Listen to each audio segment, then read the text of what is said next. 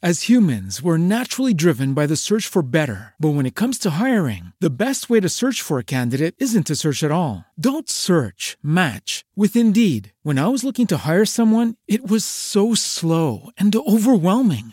I wish I had used Indeed. If you need to hire, you need Indeed. Indeed is your matching and hiring platform with over 350 million global monthly visitors, according to Indeed data, and a matching engine that helps you find quality candidates fast. Ditch the busy work. Use Indeed for scheduling, screening, and messaging so you can connect with candidates faster. And Indeed doesn't just help you hire faster. 93% of employers agree Indeed delivers the highest quality matches compared to other job sites, according to a recent Indeed survey. And listeners of this show will get a $75 sponsored job credit to get your jobs more visibility at Indeed.com slash podcast. That's Indeed.com slash podcast. Terms and conditions apply.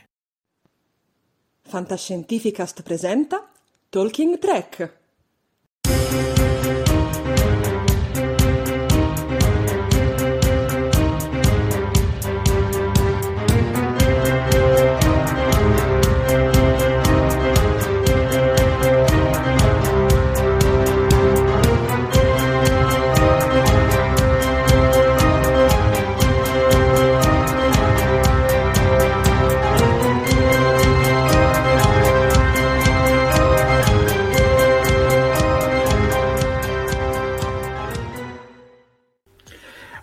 Buonasera popolo dell'impero terrestre e ben collegati in questa nuova live di Talking Track.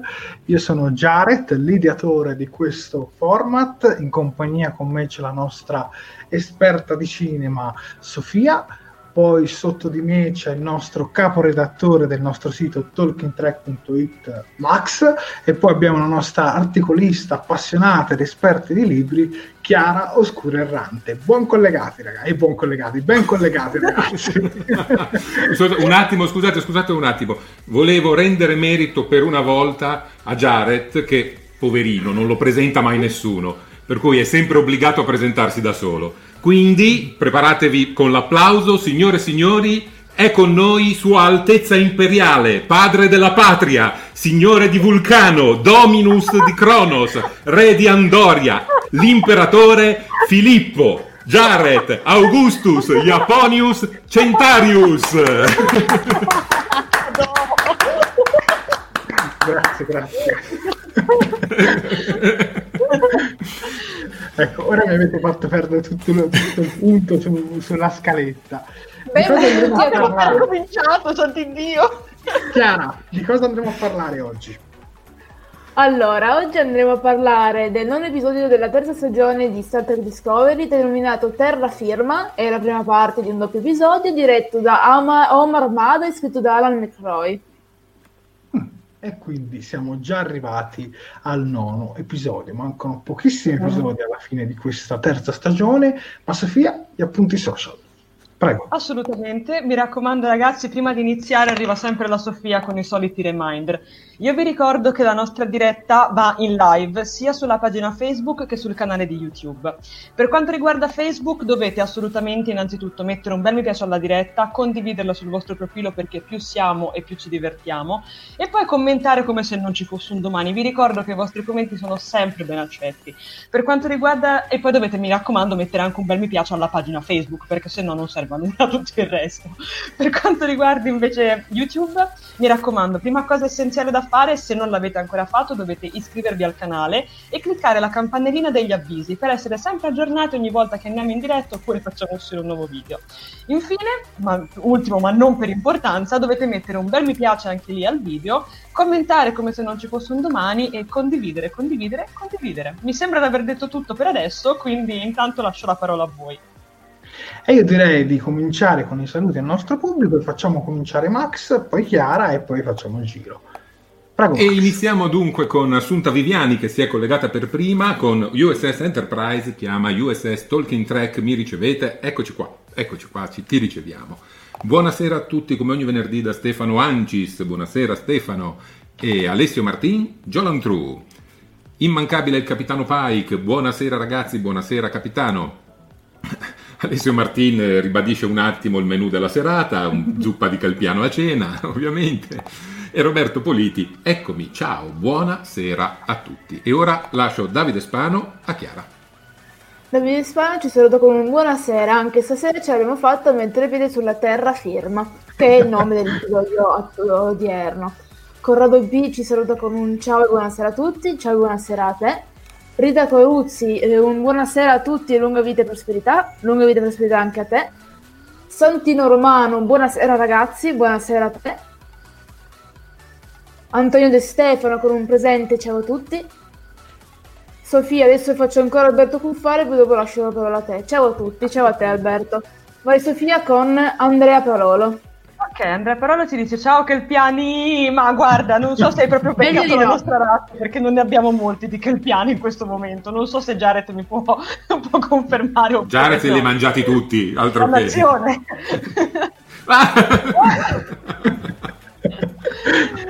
Poi andiamo avanti, abbiamo William Paghini che ci dice sono carico ragazzi, finalmente vedo voi bella gente, amore, grazie mille William, anche noi siamo super contenti di vedere te. Abbiamo poi Stefano Garoni, Garioni, scusate, che dice saluti, ancora senza Klingon, ma vabbè, e magari arriveranno, chi lo sa, li aspettiamo con altri. E sentite così tanto la mancanza? Io eh, evidentemente sì, evidentemente sì, ma non giudichiamo le mancanze degli altri. Andiamo avanti con Sandro Emanuelli che ci dice buonasera, buonasera anche a te caro Sandro. Vado con l'ultimo, ovvero Cin... Io non ce la posso fare.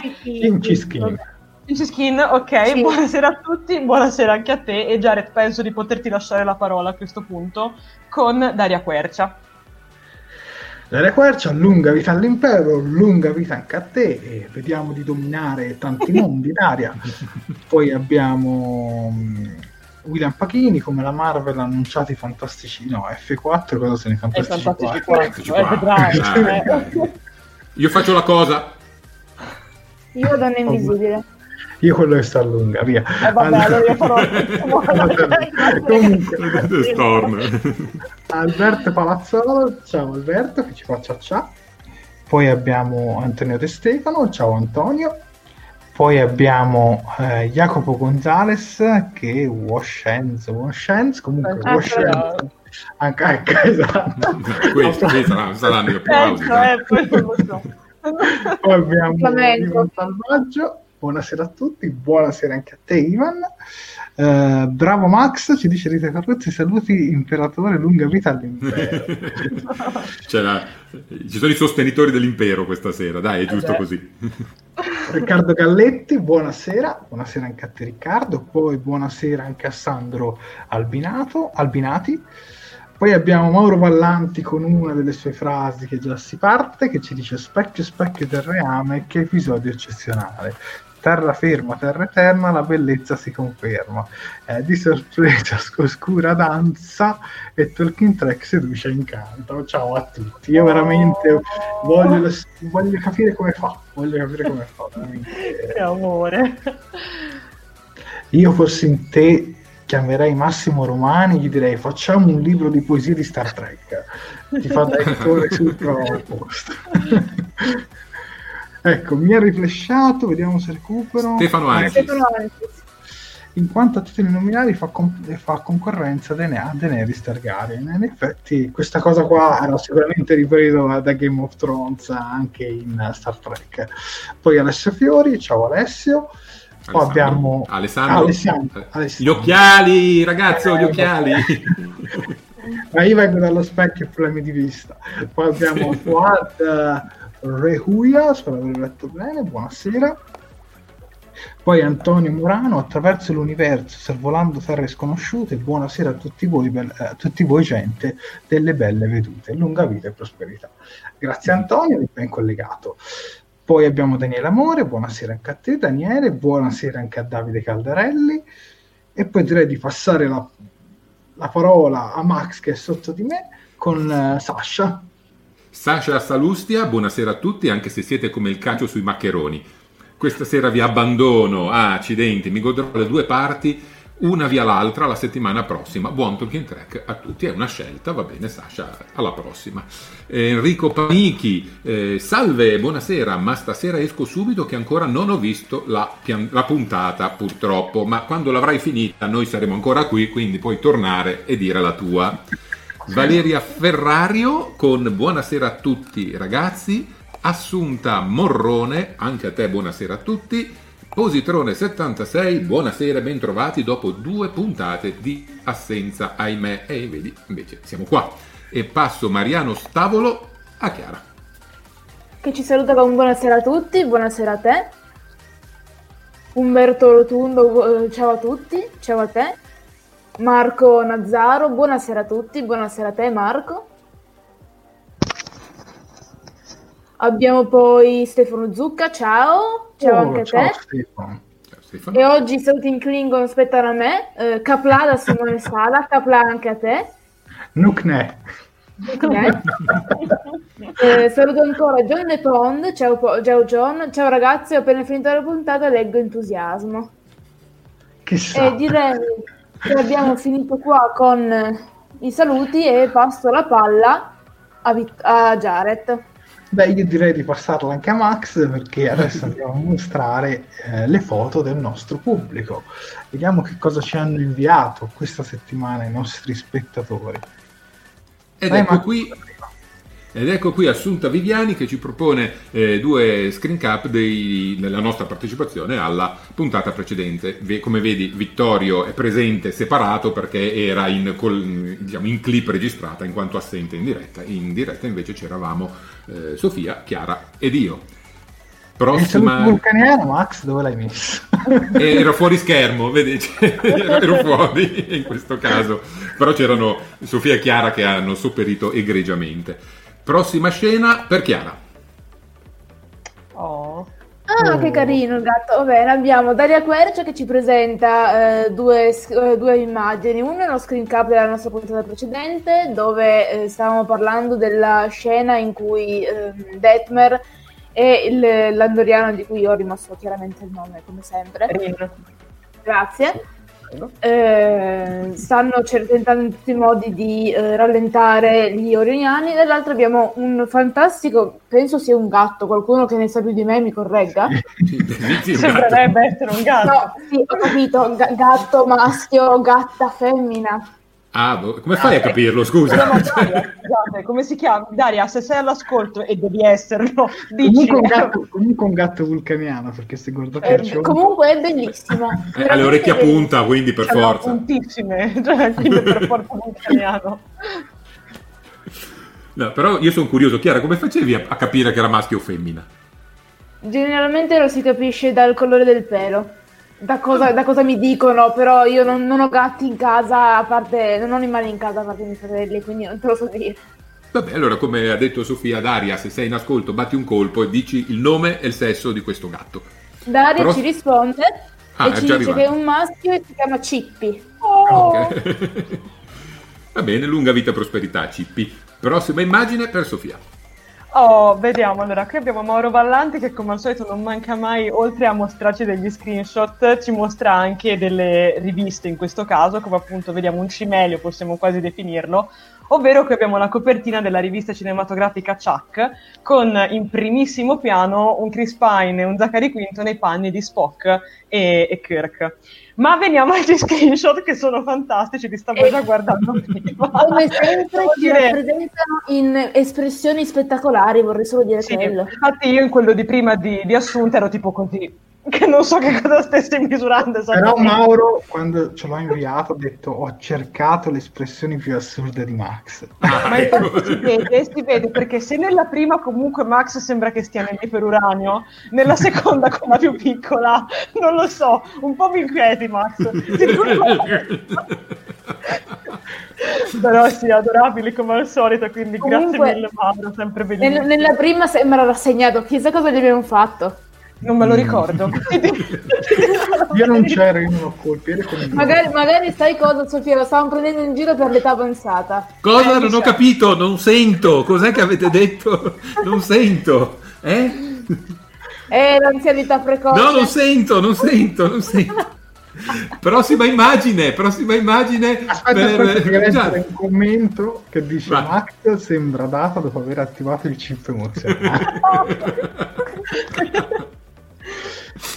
Arrivando okay. a questa foto bellissima di William Paghini, vediamo Saru, una raffigurazione di Saru, e quindi grazie William per avercela inviata. E direi che con le foto abbiamo finito, ma c'è un'altra persona che ci vuole salutare. Vi mando la clip. Mm. Sono il capitano Saru e auguro a tutto il popolo di Tolkien Trek un buon Natale, sia da parte del capitano Saru che di Alessio Cigliano che è il suo doppiatore e anche di Radio Cigliano. Ciao! Boom! e questa dove l'hai trovata? Come hai fatto, scusa? È il buon Alessio Cigliano, il doppiatore di Saru, grazie a Daniele Colantoni, ci ha inviato questa clip. E vi preannuncio che eh, dopo le feste abbiamo un accordo per fare un'intervista proprio con il doppiatore di Saru, ma non soltanto Saru, è stato anche Nog, Harry Kim, Mayweather, ha doppiato tantissimi personaggi all'interno di Star Trek e tra gli ultimi anche Spock del, del Calvin Verso diciamo un doppiatore proprio specializzato in Star Trek.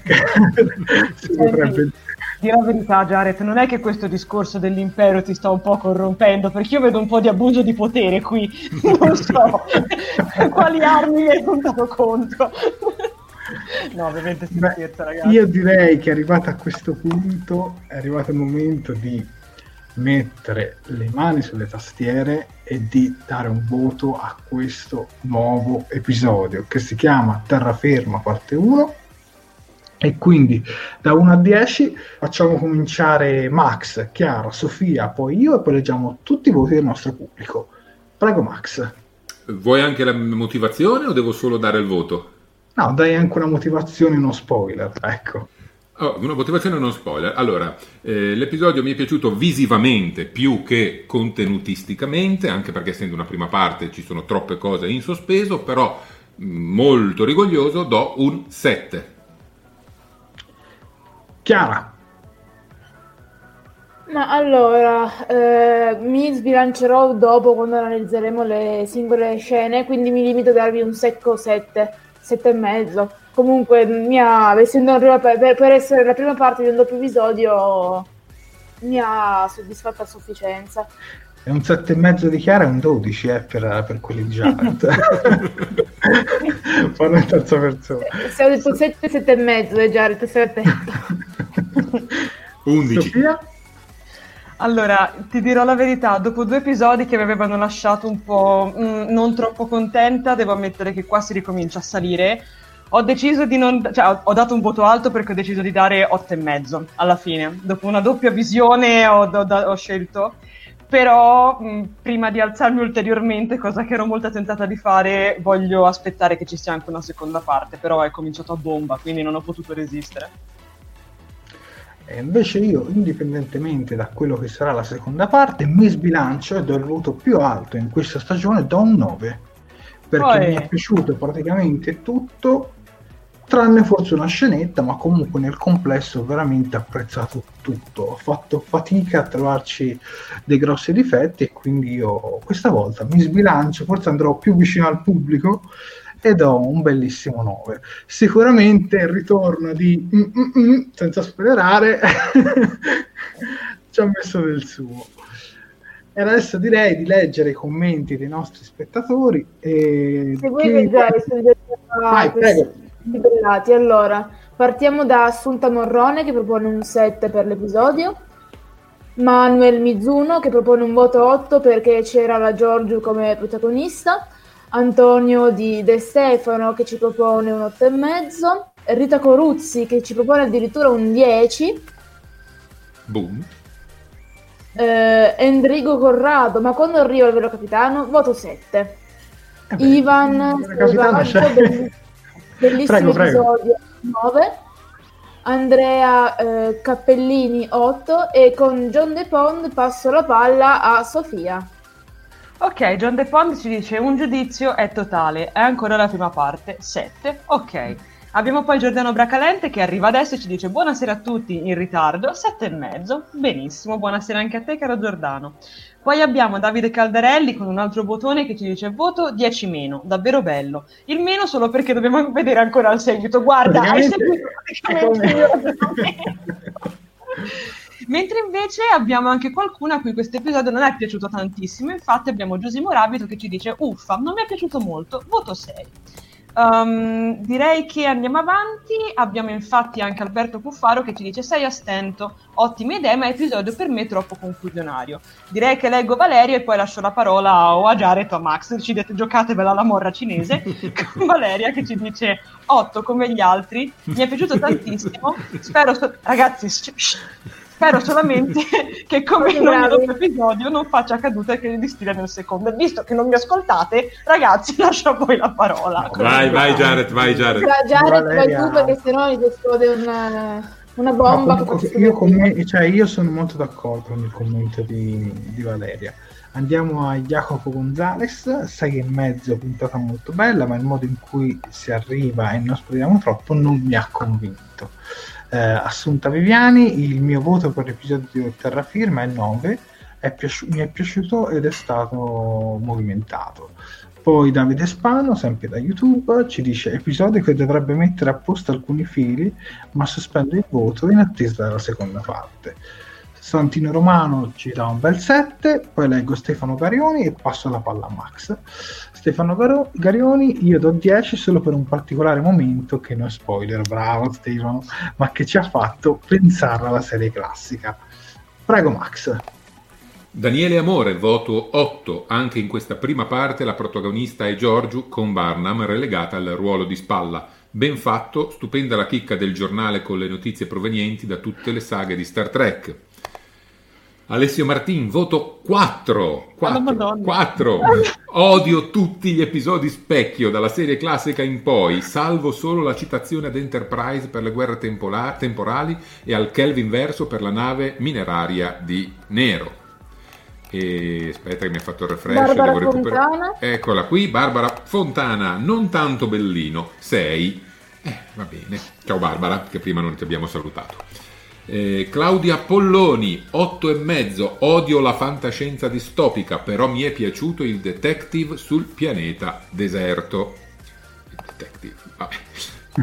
Carl. Assunta Viviani è d'accordo con te, Jared. Eh, Simone Sala, 8, meglio dei precedenti. Anche secondo me meglio. Antonio Morano, puntata che mi ha spiazzato come una nevicata d'estate dopo avermi reso conto, essermi reso conto che si rimaneva fino alla fine dell'universo specchio. Fino alla fine nell'universo specchio ho iniziato a gustarmi i personaggi e i costumi da Street Parade. Voto 7 e mezzo. Ok, ce l'ho fatta. È stata dura questo commento, ma ce l'ho fatta. Eh, Riccardo Eh, Galletti. Max. Sei anziano? Eh, ovviamente. Eh, Riccardo Galletti, aspettiamo il secondo episodio. Questo è stato comunque un buon episodio. E passiamo William Paghini a Chiara. La Giorgio e lo specchio, hype altissimo, voto 9. Daria Quercia vincono facile stavolta Universo dello specchio, 9 e mezzo. Abbiamo poi Roberto Politi, eh, voto 8, molto bello, peccato bisogna attendere una settimana per vederne la fine, il portale è troppo anni 90. Alberto Palazzolo, voto 9, bella recitazione da parte di tutti. Potitrone 76, il voto è 7,5. Adoro Dungeons and Dragons con uno spot di Q e spoiler di portali scadenti. Fuhad dice che sospende al momento il giudizio, ma che non è nemmeno entusiasta di noi. Eh, il- Kishi dice eh, dare un voto per me è difficile perché è solo la metà di quello che è l'episodio intero, ma considerando che nell'universo specchio il trash ci sta, eh, ci sta mi svelando dicendo che mi sembra buono. Ora faccio ancora più Andrea Parolo, Sofia e poi lascio la palla a te. Voto 9, trama, destabilizzante, molto ricca, grandi prestazioni attoriali, soprattutto per le doppie realtà, grande carattere di tutto l'insieme del trechismo puro. Sofia, a te con Riccardo Frasca. Esatto, che Riccardo ci dice il mio voto ed il giudizio 9. Mi è piaciuto visivamente, aspetto la seconda parte per giudicarne il continuo. Beh, vedo che comunque abbiamo dei voti molto molto come si dice eterogenei, cioè c'è un po' di tutto. Infatti continuiamo con Corrado P che ci dice voto 8,5, ottima prima parte, Giorgio perfetta. Beh, poi ne parliamo della Giorgio, non temere. Poi abbiamo Stefano Ancis che ci dice voto 7. Mi ha intrigato molto all'inizio ma mi ha annoiato un po' la parte dell'universo specchio. Aspetto la seconda parte. PS, Michael in versione cattiva è meglio dell'originale, guardo un po' di sinceramente. Poi abbiamo, infine, abbiamo anche Marco Nazzaro che ci dice: Scusate, non sopporto gli specchi. Sei, sono strano. No, tesoro, non sei strano, non ti preoccupare. Cioè, tranquillo, tanto vedo che ci sono anche altre persone che non Sì, apprezzano non sei- particolarmente. tranquillo, non sei l'unico. Quindi non ti preoccupare. Poi abbiamo Umberto Rotundo che ci dice: Per me è sette e mezzo. Sarà che l'ho appena finito. Hai visto? Allora vedi che hai fatto in tempo. E forse sono sempre in traino emotivo. Ma c'è stato un bel clima, atmosfera aliene. Insomma, poi ne parliamo. Perfetto. Io direi che, eccolo qui. Mm, Leggo ancora Sandro Abbinati e poi ti lascio la parola, Jared. Ok. Abbiamo Sandro che ci dice sette e mezzo, anche se l'universo specchio non lo sopporto. Episodio bello visivamente, ben recitato, bene. Abbiamo capito che l'universo specchio in molti non lo sopportano, però ragazzi c'è anche Ma- questo in quindi, De- devo ammettere che anche il mio voto è stato influenzato molto dal fatto che fosse ambientato nell'universo dello specchio, che io personalmente non apprezzo, ma non perché è in Discovery, io non apprezzo in generale In Star Trek. generale. Mhm. Quindi il mio problema non è lo specchio in Discovery, il mio problema è lo specchio in Star Trek. È buono, ma è, è giusto, cioè nel senso è giusto, ognuno deve avere giustamente la sua opinione, cioè figurati. ci A me è stato il contrario, cioè io l'ho alzato. Però, vabbè, Io, però. Andiamo avanti. Mauro Ballanti, episodio sorprendente, teso, bello cattivello con una spruzzata di nostalgia, visivamente molto intrigante, intrigante, grande la scena teatrale del varo della nuova nave, della nuova nave e Stamez legge versi scritti forse dal Ballanti dello specchio. Otto pieno. Ma so che ci ho pensato quando l'ho sentito. Cioè... Poi abbiamo Jim Forge, Forge la, forse Jim La Forge, forse dovrebbe essere Jim La Forge. boh. Vabbè, Jim Forge. 4 se- comunque voto 7,5 poi abbiamo Natale Salvo ah Natale Salvo 8 per il tizio sulla sedia davanti alla... 8 per il tizio Io basta, me ne vado, basta, dopo questa me ne vado. Scusa Natale, ma cioè, non si può una battuta così, dai, su, su, dai, dai, dai Vittorio. Eh, poi abbiamo numero 1 voto 5 ma perché è la metà del totale perché è la metà del totale sarà 10 mm. poi abbiamo Massimo Ambrosi, poi dopo Massimo ripasso la palla a Max. Voto 9, un gran bel episodio, Bunham dello specchio, mi piace di più. Prego Max. E abbiamo Daniele Pinna, ciao, oggi in ritardo, ciao Daniele, eh, per finire l'episodio, poi sei arrivato qui, voto 9. E poi vediamo... eh, Ah, Rita Coruzzi un commento, la Michael dello specchio non piace, no, ride con i denti a metà faccia praticamente, una risata ghignesca che... Mm, direi che come voti siamo... Abbiamo l'ultimo. Vai, vai, dov'è, dov'è? Lo recupero io. Arrivo. qui. Vai, Ah, ok. vai, vai, vai, vai, Sofia, vai, vai.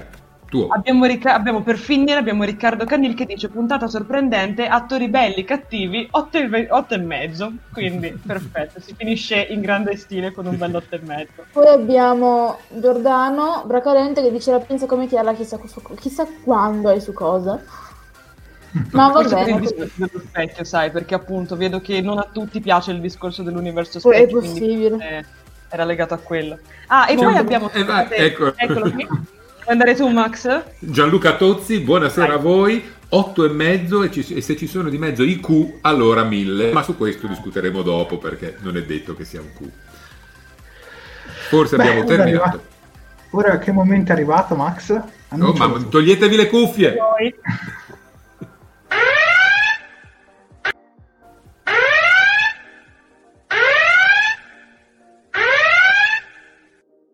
Per un attimo era spuntato il momento gadget alert, già stavo spuntando. È uno spoiler, è uno spoiler quello. Oh, però non è quello, non è quello il gadget. Quindi ti sorprenderò. Ah, va bene, va bene. Cosa succede adesso? Dillo tu, Max, a questo punto. Adesso che Beh. abbiamo lanciato lo spoiler alert. Iniziamo con l'analisi dell'episodio, quindi avremo le nostre brave scene tratte dall'episodio di cui discutere amabilmente tutti assieme con voi a casa. Per cui partiamo con la prima scena Ricordatevi che dopo lo spoiler cioè siamo in fase spoiler, se non volete Ah, sentire giusto, è vero, è vero. Da qua non potete spa- scappare, fuggite sciocchi, va bene. Ecco, Ho fatto io aspettavo questo. Eh, io me la perdo sempre la fase spoiler, scusate. Scusate. È troppo Vabbè. divertente questa scena qua. Prego, chi Va vuole bene. introdurre questa prima scena? Se volete Allora, qua- vai. Allora, tu- perché mi è piaciuta tantissimo questa prima scena e oggi vi parlo addirittura con la mia mantellina da porcaniana perché qua fa particolarmente freddo stasera. Dunque, l'episodio parte secondo me a bombissima con il ritorno dell'Inquisitore. Infatti abbiamo l'Inquisitore, ancora interpretato da Cronenberg, che cerca di fare luce ai problemi, sulla- della Gio- ai problemi di salute che affliggono la Giorgio. Um, ci- diciamo che in questo momento eh, abbiamo questo scambio tra lui e Calber, dove viene fuori che il viaggio nel tempo può far ammalare. Le molecole funzionano nel, te- funzionano nel tempo in cui vengono create. Quindi eh, salta fuori appunto che la Giorgio, venendo da un universo parallelo, ha questo problema che appunto mh, gli crea questa disgregazione gli crea questo diciamo effetto maligno, come abbiamo visto nel- negli episodi precedenti. Ehm, infatti vediamo che tra l'altro ci fanno vedere anche un'altra persona, anzi un altro personaggio alieno in questo caso, che è stato diciamo l'unico, oltre da Giorgio, a compiere effettivamente un, un viaggio interdimensionale, che però è finito poi molto male, come ci spiega molto semplicemente Cronenberg. Infatti l'hanno dovuto fare, l'hanno dovuto uccidere, richie- perché stava troppo male per questa situazione. Subito dopo ci spostiamo velocemente in sala mensa con una Giorgio prima dispe- quasi di- sull'orlo della disperazione e poi sull'orlo della bulla dei film americani anni 2000, dove vediamo appunto lei che non riesce ad afferrare il calice di vino, viene tra l'altro vista dagli altri ragazzi del- della plancia che siedono a un tavolo poco distante, arriva Tilly parlano un attimo di questa situazione e Tilly tra l'altro eh, compare effettivamente da primo ufficiale e gli dice guarda se hai bisogno comunque noi siamo qui per te. Non c'è bisogno di parlare noi comunque ti veniamo incontro. Ehm, a quel punto però Giorgio si inalbera perché della serie le dice guarda no evita. E tra l'altro dice guarda io ho visto che te non, non riesci a prendere, la- a prendere il calice di vino. In tutta risposta Giorgio le rovescia addosso la minestra e infine la Giorgio piuttosto alterata anche dall'arrivo poi di, di Michael che ribadisce un attimo il concetto appunto del se hai bisogno ti aiutiamo guarda Tilly con fare totalmente sprezzante e dice guarda fossi in te mi procurerei un phaser con cui abbattermi ed è- in questo modo la, la Giorgio si leva di scena che dire ragazzi sicuramente un inizio molto molto pregno ecco possiamo dire così Molto sfumeggiante per fare un'altra Sì. citazione colta. decisamente Max, vogliamo parlare del collegamento col Kelvin verso? Ma in questo caso Kovic, cioè eh, l'inquisitore, chiamiamolo così, eh, interpretato da Cronenberg, cita eh, che il viaggiatore temporale che abbiamo qui davanti in immagine ha eh, avuto modo di eh, andare nell'universo Kelvin creato da una nave mineraria romulana, e lo dice proprio eh, ne- nei tempi passati eh, proprio perché proviene da questa realtà ed è stato dislocato sia temporalmente che dimensionalmente, subisce gli stessi effetti che sta subendo la Giorgio fino al punto poi di soffrirne talmente tanto da dover essere sottoposta a eutanasia. Eh, è la prima volta che in una serie Trek viene espressamente citato il Kelvin verso non che non fosse canonico, per carità, fa parte del, del- dell'universo Trek, dello Star Trek Universe, e quindi è assolutamente canonico, ma in questa particolare situazione viene totalmente eh, reso concreto e quindi ci fa piacere perché è comunque una unione di tutto il quadro di Star Trek. Ma c'è un dettaglio da notare. Ecco, C'è un dettaglio da notare, lo si vede in questa immagine, sull'uniforme c'è un badge. Sì, no, ma classico- oltre, oltre l'uniforme e il badge, anche la data a cui ricollegano il soggetto in questione. La data la dici dopo tu. Eh, c'è un badge eh, che dovrebbe essere il comunicatore, diciamo, dell'epoca di TNG, di The Next Generation, che quindi non è quel comunicatore che invece è più proprio dell'epoca Voyager, per capirci. Le prime immagini divulgate facevano vedere proprio questo comunicatore, ma a fronte delle lamentele dei fan più eh, accaniti e attenti, sono stati subito corretti digitalmente tutti eh, tutte le scene anche nell'episodio e è stato tutto riportato alla normalità, ovvero così. Qui si vede un pochino meno perché c'è un po' di sfocatura, però il, vedete qua, il badge è stato corretto con quello con il fondo ovale tipico di TNG. Già a partire dai trailer, dopo, la, dopo che l'immagine si era stata divulgata, e poi anche a seguire nell'episodio. Evidentemente non sono stati attenti quando hanno fatto questo dettaglio in fase di eh, registrazione, evidentemente, ma vabbè, pazienza. E invece il problema con la data? Eh, se non erro, si dice che questo viaggiatore nel tempo eh, dovrebbe essere vissuto attorno al, 12- al 2379, Mm-hmm. più o meno. Quindi siamo nell'epoca pre-Nemesi, perché Nemesi dovrebbe risalire al 2380. Peccato che le divise di quel periodo fossero diverse. Vero. Vero. Ma soprattutto lui è un Remani? Se sì, Eh, mica l'avevano visti prima di, di- di- della Nemesis. Con, cioè, con quella divisa lì... allora, cioè, questo, qui, questo qui è la divisa di The Next Generation, come dicevano alcuni, delle, delle prime due stagioni di, di TNG. Quindi stiamo parlando proprio di eoni prima, almeno un ventennio prima. se la razza è quella che vediamo in la Nemesi, non indossano mai questo uniforme e non credo Ah, neanche che anche sia una perché non fanno parte ancora della flotta, e poi supponendo facciano parte della Perché flotta. C'è un caso come Nog che i Ferengi non erano nella flotta, ma comunque lui Sì, no, vabbè, c'è, c'è il caso come Nog, il caso come Worf, però la divisa sì. Sì, E poi i remani non avevano il, col- il collo così, cioè...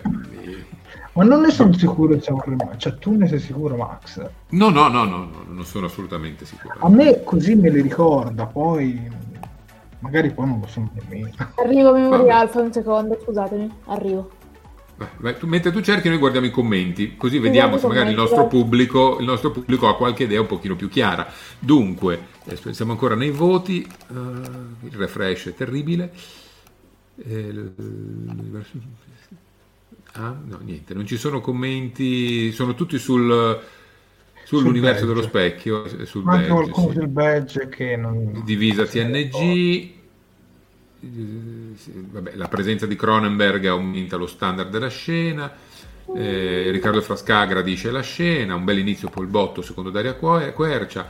Eh, fantastico ritorno di Cronenberg, sempre più credibile. Che poi non si capisce bene che ruolo abbia alla fine dei conti. E qualcuno aveva anche fa- l'abbiamo rinominato l'inquisitore. Esatto. Fra- qualcuno aveva notato che è l'unico ad avere il badge sul bavero della giacca, praticamente dorato invece che argentato come quello di tutti gli altri. Quindi chissà come mai. Eh, l'uniforme di TNG. Niente, niente, niente. non- Qualcuno diceva che ero pignore. Ma è badge di Deep Space Nine e Voyager. Finalmente una spiegazione, sì, ci viene spiegato in questa scena ovviamente quello che sta succedendo alla Giorgio con una spiegazione plausibile alla Star Trek e questo è apprezzabile. E poi tutti diciamo nero. Bella l'idea di introdurre qui l'eutanasia. In effetti in, in Star Trek non se ne è mai parlato particolarmente. Eh. Ehm, Ed è anche un tema che comunque è molto delicato, soprattutto in America. Sì, sì. Stefano Anci, apprezzabile il collegamento col canale inverso, potrebbe aprire possibilità di unione dai due universi anche in seguito a una serie futura, e ora che tutti i prodotti Trek sono sotto lo stesso ombrello, sì, si potrebbe tranquillamente ipotizzare. È giusto, Max, con la fusione finalmente si possono vedere.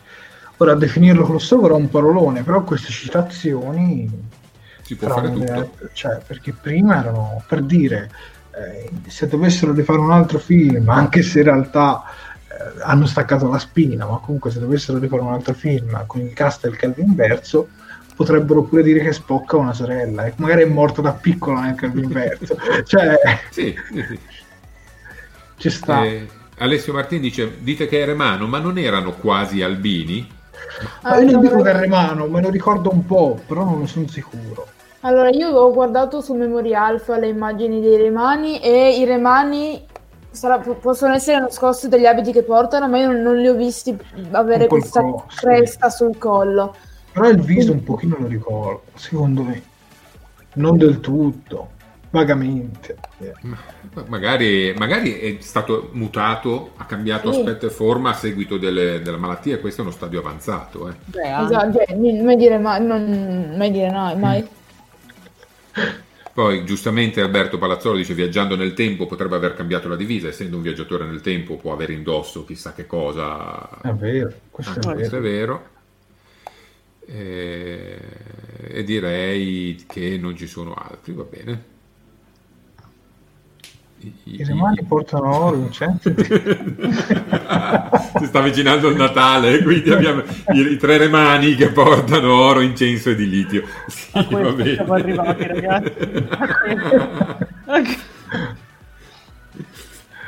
Vabbè, dai, andiamo alla scena successiva. Vai. Passiamo alla scena vai, successiva. Vai. Ah. Questa la voglio far presentare a Max perché qui Vance mi ha ricordato Pike nei modi sì. di porsi. Sì, però secondo me è uscito completamente dal personaggio. Abbiamo avuto Eh. un Vance, esatto, un Vance, un ammiraglio Vance sempre eh, piuttosto severo e rigido nelle sue posizioni, anche se affavoriva sempre Michael. E qui, nel momento in cui Saru gli dice eh, non possiamo fare questa missione di salvataggio della Giorgio, cioè portarla su questo pianeta che si chiama Dannus Quinto e far sì che lei si vada a cercare eh, la sua cura, perché c'è tante altre cose da fare, togliere la Discovery che è, una nave mh, assolutamente importante, strategica, non è eh, il caso di farlo, le esigenze dei molti contano più di quelle dei pochi, citazione vulcaniana, tutto molto logico, tutto molto da Capitano Saru, arriva Vance che gli dice no scusa, tu devi aiutare la Giorgiu e chi se ne frega del Catena Smeraldo che eh, sta dando problemi, deve fare un'esercitazione, ci pensiamo noi con le navi che ci ritroviamo, mh, perché se tu abbandoni un membro del tuo equipaggio o comunque non lo aiuti, perdi il rispetto del tuo equipaggio. Saru sta zitto, ci rimane male e ovviamente accetta l'ordine dell'ammiraglio. Io ci, mi ci sono trovato malissimo in questa scena perché Vance non me l'aspettavo così e, e Saru ancora una volta viene messo in un angolo e tra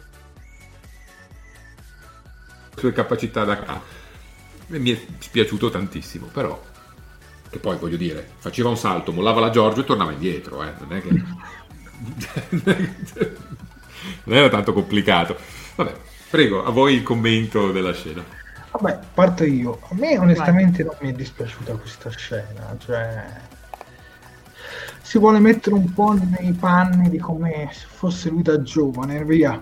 Mettiamo che magari lui adesso è diventato un po' rude, ma magari ripensando a quando lui era capitano da poco su qualche astronave, diceva, sai, però magari comportati in un certo modo.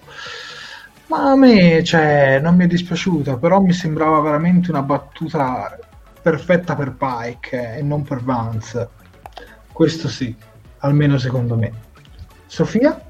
Ma allora, senti, sicuramente è bello il concetto del fatto, cioè, perché alla fine Vance la, alla fine gli dà un consiglio, cioè gli dice guarda, mh, visto che c'è, se uno affonda, affondano anche tutti gli altri e rischi che poi gli altri non uh, ti vedano in modo diverso e tu stesso ti vede in modo diverso. E ok, va bene, ci sta, bellissimo ragionamento però io l'ho trovato un po' un controsenso, più che altro detto da un personaggio come Vance, che giustamente, come aveva detto um, Max, uh, diciamo che è, è, stato quello che per primo ha sospettato subito della Discovery la Sgamati, è stato quello che poi ha suggerito di, di praticamente di, declass- cioè di, mh, di, abbassare il rango di, Michael per aver disobbedito una seconda volta. Cioè, mh, non so, io non, non, me l'aspettavo molto da lui un discorso del genere. Giusto come diceva prima Max, eh, bastava appunto che facessero un salto, via allarme nero, si parte, si lascia lì la Giorgio e Michael e poi si torna indietro. Cioè, le capacità le hanno. Mh, apprezzo questa volontà di rendere, eh, diciamo appunto Vance umano e tutto, però secondo me siamo andati un po' troppo in fretta. Cioè, non lo so, non... infatti è l'unico punto che mi ha lasciato con qualche dubbio, però comunque apprezzabile per carità. Mi dispiace per Saru perché, come fa notare qualcuno tra i commenti, effettivamente lui aveva fatto anche la scelta giusta in un certo mm. senso, perché comunque ricordiamoci che Saru cerca di seguire il più possibile tutti i dettami della federazione, quindi in realtà seguendo questo, questi dettami lui avrebbe fatto la cosa giusta, però evidentemente no, poverino, infatti mi è dispiaciuto molto, però vabbè, che vedevo di, vedremo poi come, come si svilupperà. Chiara? Avete detto tutto voi. Risulterei ridondante, è inutile che io mi ripe- ripeta esattamente quello che avete detto voi con parole diverse. E allora c'è un messaggio per Chiara da parte di Simone Sala. Memory Alpha dice che York, che è l'alieno di prima, quello con la divisa di TNG, è Betelgeusiano, quindi di Betelgeuse. Mm, andiamo a cercare. Quindi non è, non è un remano. No, ma ammetto di non aver cercato lui come alieno, stavo cercando le immagini dei remani. Ok. Prossima scena. Ta-da!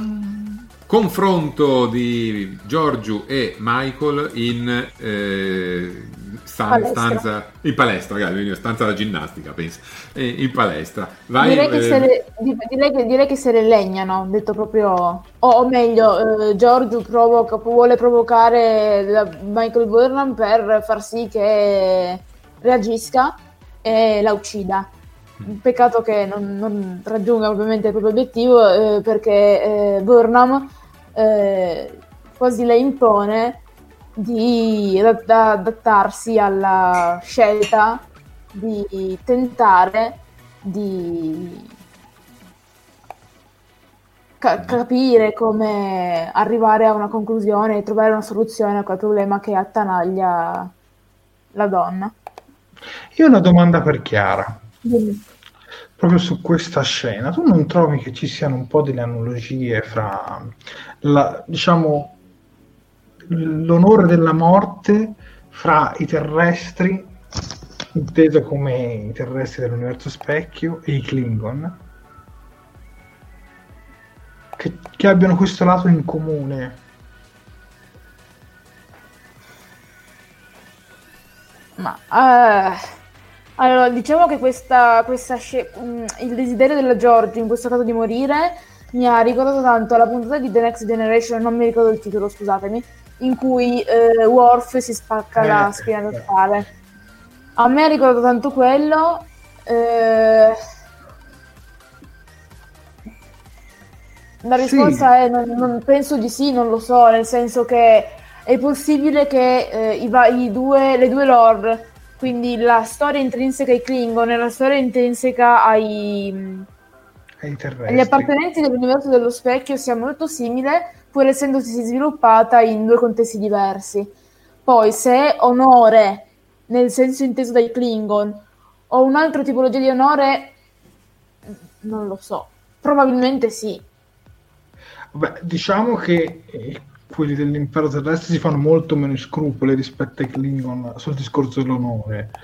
Però sulla morte la vedono un po' come una debolezza, no? Questa cosa di avere una malattia. Eh, dice, preferisco farla finita subito. Non so se mi segui. E non, e non magari di provarla a combattere. E Max ha rotto una tazzina. alla fine combattere... Alla fine combattere una malattia è sempre combattere con, combattere con onore. Se al, Infatti, poi il discorso che gli fa Burnham, no? che, che poi è il modo in cui la convince. E personalmente, io dico la verità, qua Burnham a me è piaciuta.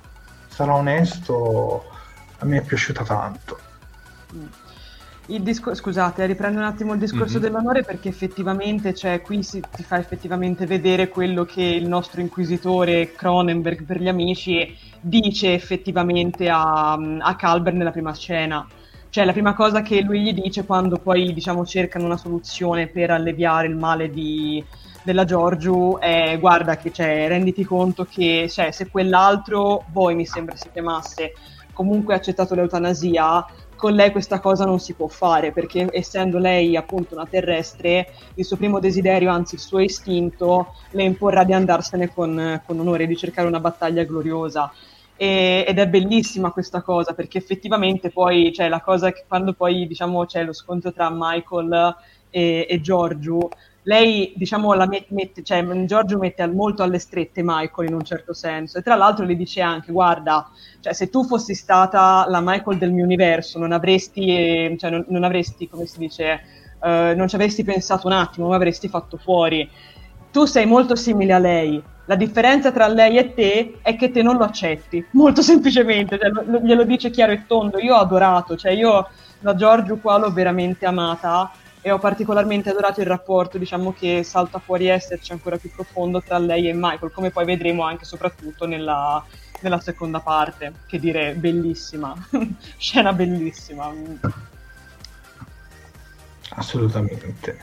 Ci sono dei commenti in merito, Max, su questa scena? Guarda, allora, eh, ci sono commenti misti, eh, ad esempio, qui la povera Filippa si è resa conto di non appartenere più a nessuno dei due universi, eh, chi invece giudica l'impero terrestre senza onore ma solo con ferocia. Eh, l'impero terrestre nel suo conquistare potrebbe aver acquisito anche qualche elemento dei pianeti conquistati, succede sempre, anche i romani conquistavano ma in parte riassimilavano, quindi avendo conquistato anche eh, l'impero Klingon potrebbero aver assunto alcuni atteggiamenti eh, dell'impero Klingon. Eh, Rita Coruzzi fa una considerazione personale da appassionata di pugilato e eh, le è piaciuto molto eh, come l'imperatrice mh, fa a pugni con il, il, sacco probabilmente. poi vediamo, scorro i commenti. Ci hanno chiesto sì. se la tua tazza è di Raisa. Sì, ve la rifaccio vedere. Sì, sì, sì, è quella di Raisa. Eccola qua. Questa è una tazza di Raisa. E dall'altra parte c'è il cartello pubblicitario di Raisa. Bellissimo. Stupenda. Giusto per andare in vacanza ogni tanto. E va bene, passiamo oltre. Sì, torniamo uh-huh. così. E andiamo alla scampagnata sul ghiaccio. Uh, parto, leggo io questa. Vai tu, vai, vai, vai. vai. Sì, sì. Allora, torniamo con la Discovery su Danos 5 eh, o Danos 5 e, ma prima di atterrare ci sono dei saluti ed ho trovato particolarmente bello il saluto di Tilly dove c'è Tilly che, che Giorgio gli dà la mano e Tilly l'abbraccia e Giorgio un po' imbarazzato poi la riabbraccia. Secondo me ti fa un po' capire come Giorgio poi anche per quello che andremo a vedere dopo sia un po' cambiata in questo universo cioè a forza di stare qui è diventata un po' più buona secondo me un pochino si è evoluta un po' cambiata di carattere.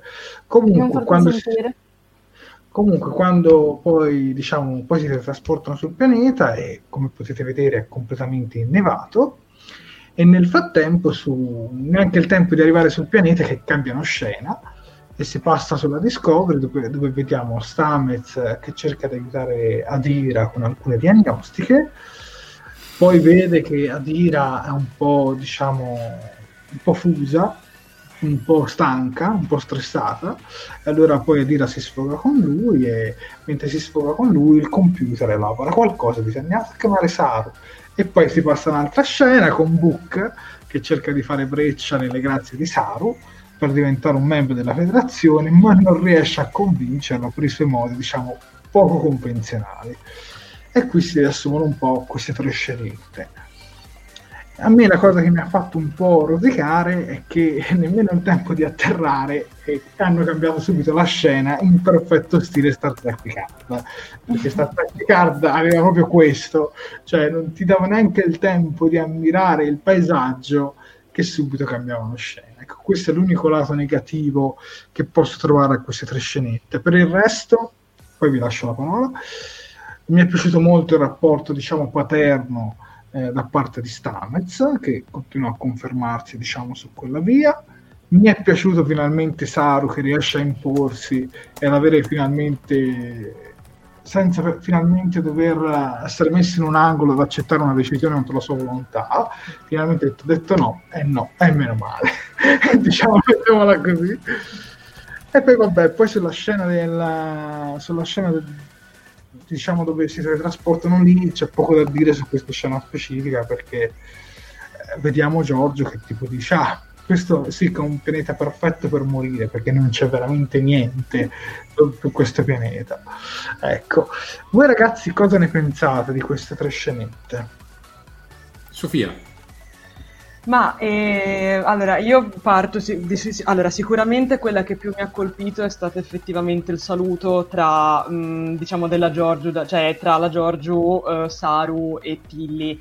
Non tanto per l'abbraccio di Tilly, a cui tra l'altro la Giorgio risponde con un'espressione, cioè datele l'Oscar subito, se, se Michelle Yeo non viene candidata a un, non Vabbè, so, gli Emmy o Golden a un Globe. Emmy, ecco, e, no- e non lo vince io mi indigno perché cioè, è, è fantastica. E più che altro mi è piaciuto molto lo scambio, appunto, che come accennava Jared, che hanno lei e, e Saru, perché effettivamente, cioè, in un certo senso, Saru gli dice: Beh, dai, for- per fortuna non ci siamo mai dovuti prendere a parole.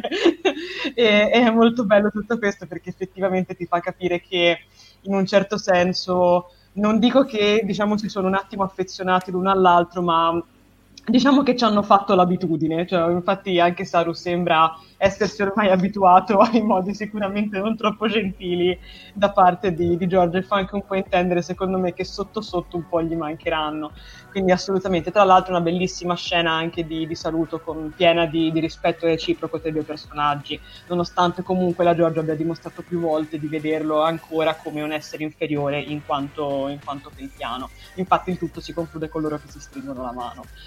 E per le altre scene, ragazzi, lascio a voi il commento perché comunque a me sono piaciute, quindi non voglio rubarvi troppe parole di bocca. Quindi prego, Chiara e Max, prego. Chiara, a te. Io sono rimasta sconvolta, e chiaramente prendete il termine sconvolta non così molto rieggiato. Per la scena prima, che, per la scena prima del teletrasporto di, del- della coppia Burnham eh, Giorgio, Giorgio sul pianeta. Io quando, eh, quando, il- quando Tilly ha abbracciato l'imperatrice ho detto vabbè, adesso l'imperatrice è la volta buona che ammazza qualcuno. Eh, però devo dire che si è comportata bene e, con- e- e condivido il pensiero di Sofia sul fatto che devono dare un Oscar all'attrice. Già solo Sì, per quell'espressione lì. Ma non solo, anche nella- nell'episodio precedente ha dato, ha No, dato, però- ha dato segno di altre espressioni fantastiche. Però in, que- in quella- in questa scena in particolare ti dirò, lo ricor- cioè, persino io lo riconosco molto... Poi sì, effettivamente Saru è visto da- dalla Giorgio come uno spuntino e quindi la cosa non cambia anche dopo tutto questo tempo, tristemente. E su Adira e Stamez... eh, Boh, non so cosa dire. Avete già detto tutto voi. Max, vai tu. Allora, a me la scena tra Adira e Stamens mi ha fatto un po'. mi ha dato un po' di delusione perché sostanzialmente eh, c'è Stamens che dice da Adira spegni e riaccendi. Eh, quando, il comp- quando il computer si blocca, spegni- Esatto, spegni e riaccendi. E vabbè, ok, banale.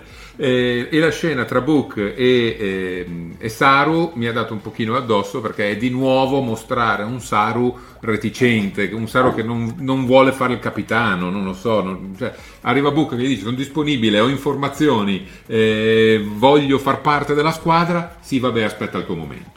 E che questo è il mio momento, te lo sto dando su un piatto d'argento. Cioè, eh, ma, mm, invece, per quanto riguarda lo sbarco sul pianeta Dannos V, c'è un elemento che mi ha dato particolarmente fastidio. Inseriscono i dati nel computer, il computer tira fuori dal cilindro, andate lì, e loro ci vanno. Ma Così. il computer è un'intelligenza artificiale a sé. Sì, ho capito, un ha minimo di... sempre il computer. Beh, e memoria ne- alfa. Ne, ve- ne Eh. arrivano da una stagione in cui il computer controllo faceva danni, cioè... Sì, ma però c'è-. Poi c'è già stato un episodio in cui hanno capito che si potevano fidare. Su Sì, ho esatto. capito, eh, però... cioè, Ecco, era il primo episodio anche io avrei storto molto.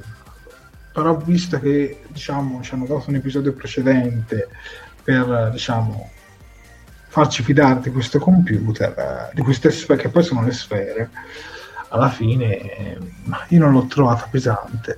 Su, invece su Saru Max ti vado contro perché secondo Mm. me lì è stato 100% Saru, cioè per una volta non doveva essere sempre quello che accontenta tutti ma non accontenta se stesso e secondo me questo è stato un suo punto a favore però su punti di vista cioè, non è Sì, sbagliata sì, neanche sì. la tua opinione No, secondo me in questo episodio ci stanno dicendo che Saru non è adatta a fare il capitano.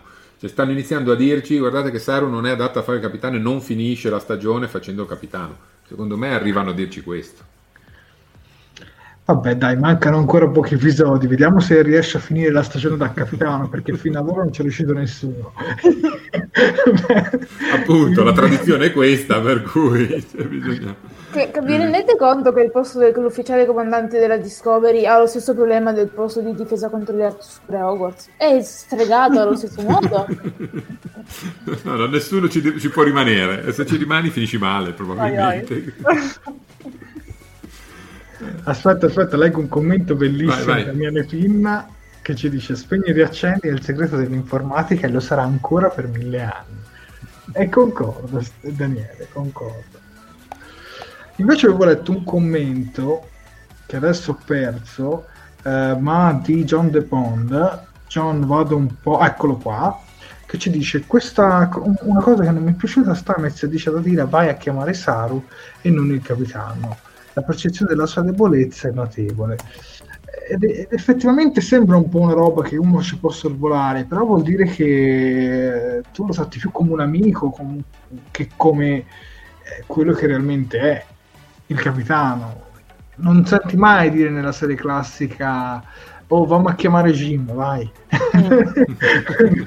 sì, o almeno se proprio lo dicono, lo dicono giusto Kirk e Spock, perché comunque sono quelli più in, no, diciamo, Spock... in... no è vero, no, Spock l'ha detto solo una, mi sa che l'ha detto tipo due volte basta. Dipende dal contesto, eh, però... Sì.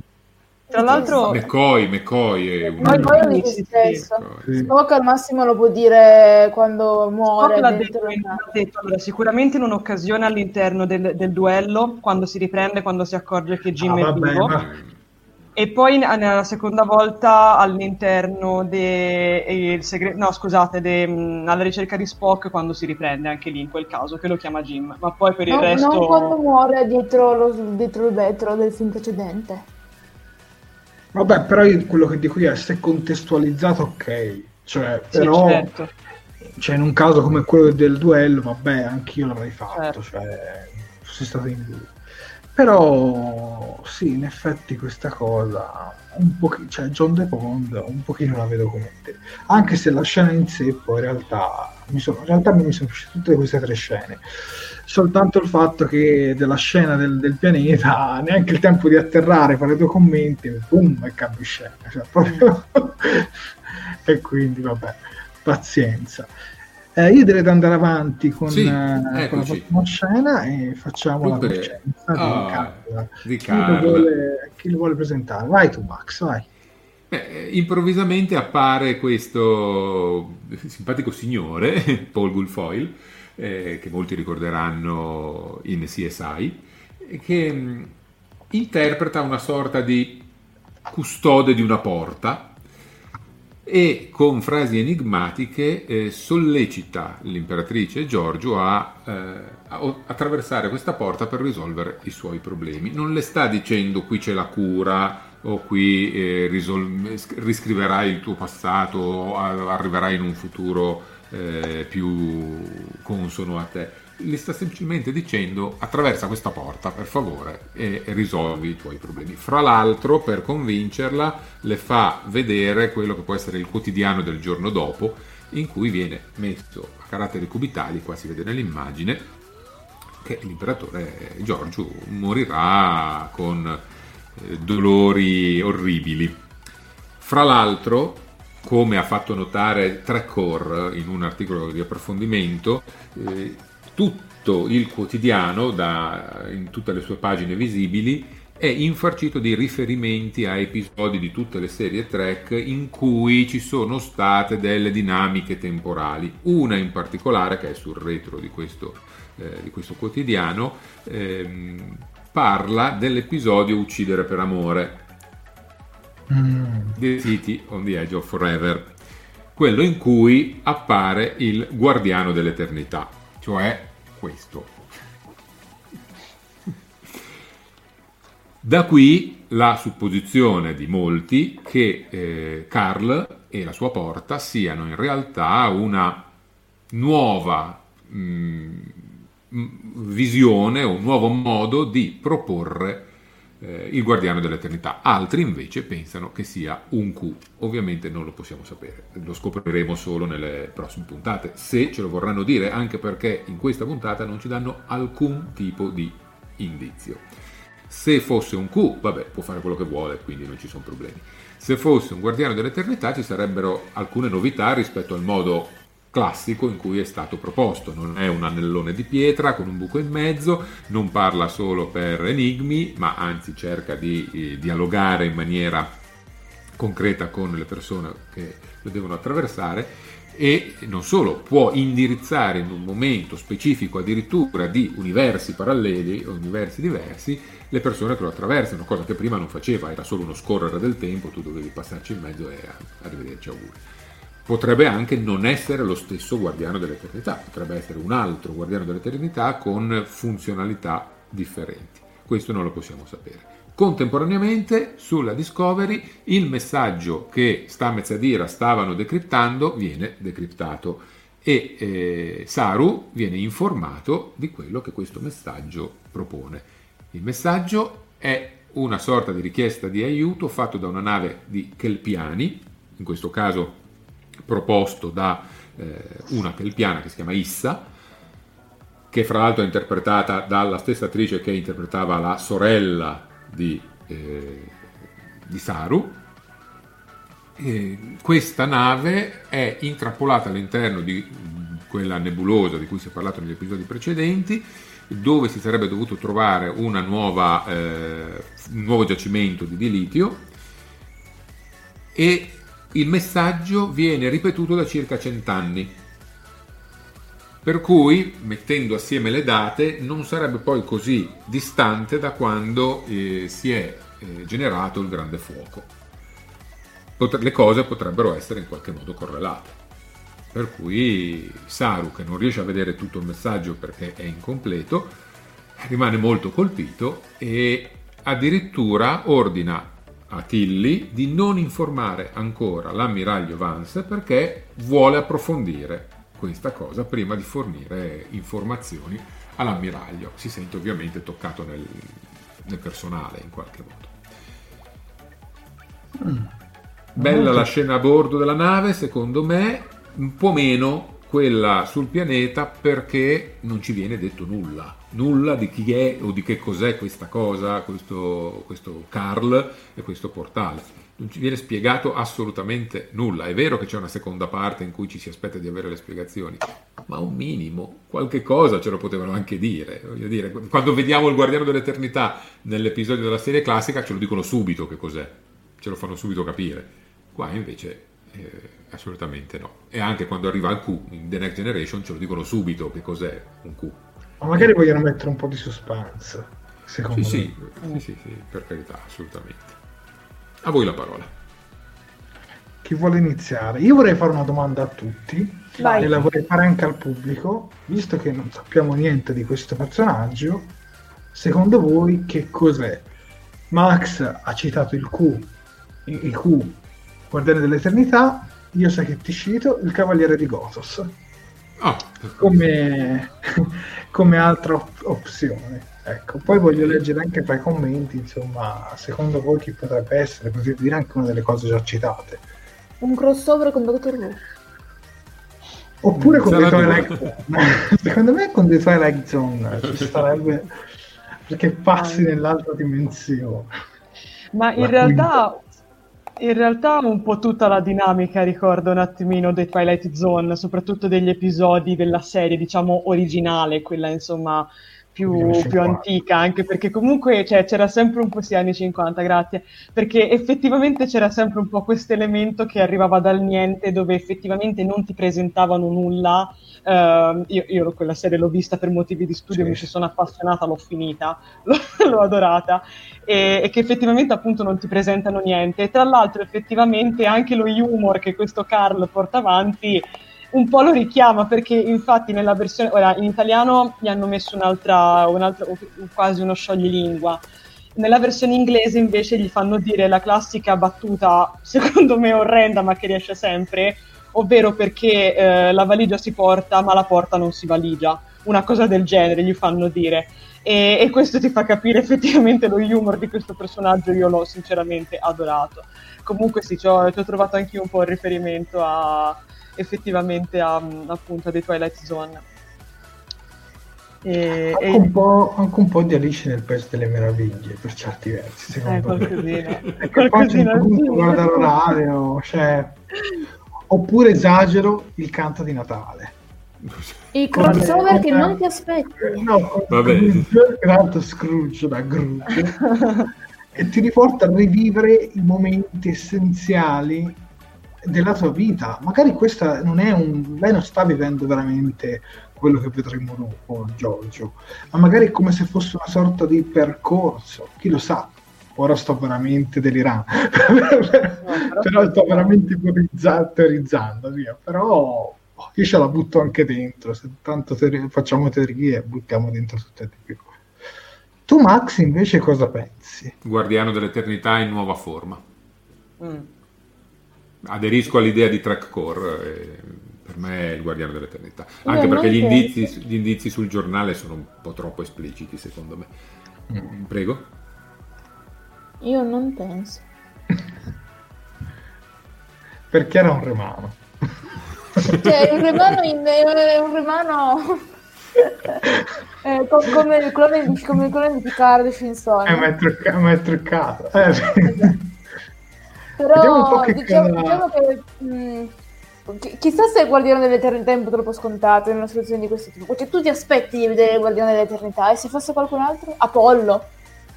Un profeta, come ci dice Davide Spano. ci sta tutto, eh. Film, ci sta, ci sta. Sì, ci sta, eh, ci sta assolutamente. Potrebbe addirittura essere un membro della specie 8472. Oddio. Che adesso non mi ricordo in quale puntata di Voyager, mi sembra tra le, entro le prime tre stagioni che incrociano... No, no, no. No, no, dopo, no, no, è più avanti, è, molto, molto, più avanti. molto più avanti quando incrociano la riproduzione dell'Accademia, dell'Accademia con eh, la specie 8472.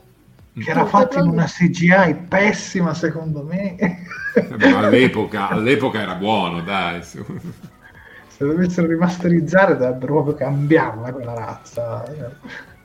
Ma dai, la specie 8472 è tanto carina quanto pericolosa. No, ma non dico che la razza non è interessante, che era proprio realizzata male, secondo me. Però comunque meglio dei Cheso, quello sì. Ah, beh, guarda. Guarda, eh, parla- parlando, di Voyager, guarda, parlando di Voyager, qualcuno ipotizza che possa essere anche uno dei caretaker, uno dei guardiani di Voyager.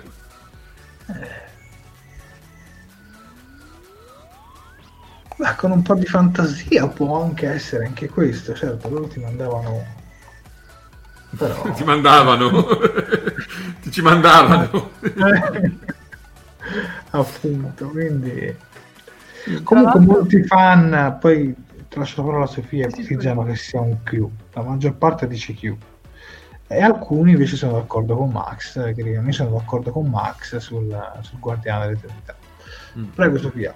No, volevo dire che come ci ha fatto notare qualcuno nei commenti che perdonami ma mi hanno refresciato quindi non, lo, non ti trovo, ti chiedo scusa, effettivamente non abbiamo parlato del... Ah, eccolo qua, Riccardo Galletti che ci dice nessuno che ha commentato il Shut Up Burnham, che effettivamente qui c'è stato, perché se ci si pensa, già nella scena precedente, no, secondo me invece è stata molto bella, perché già nella scena precedente noi abbiamo anche un richiamo da parte de, dell'ammiraglio, infatti lì mi era piaciuto, che dice espressamente a Michael quando poi tu sarai costretta a portare eh, la Giorgio in questo pianeta, riuscirai poi a darle effettivamente il via libera? Cioè riuscirai effettivamente a, a dirle addio?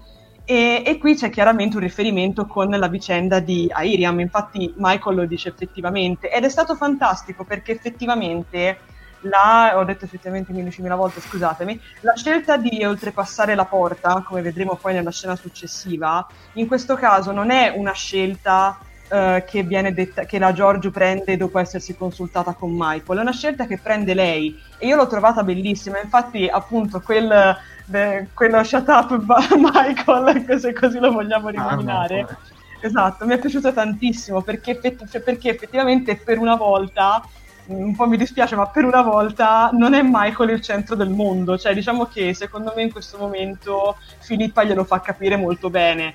Mm, anche se, cioè, è come se ci fosse un po' sottotesto della serie, anche se io comunque nell'altro universo ti considero, diciamo, mia figlia, anche se io comunque ti porto rispetto e tutto, però te non puoi prendere le decisioni per me. E io questa cosa l'ho adorata, ma d'altronde io ho adorato tutte, tutto quello che ha fatto la Giorgia in questo episodio, quindi è come sparare sulla Croce Rossa.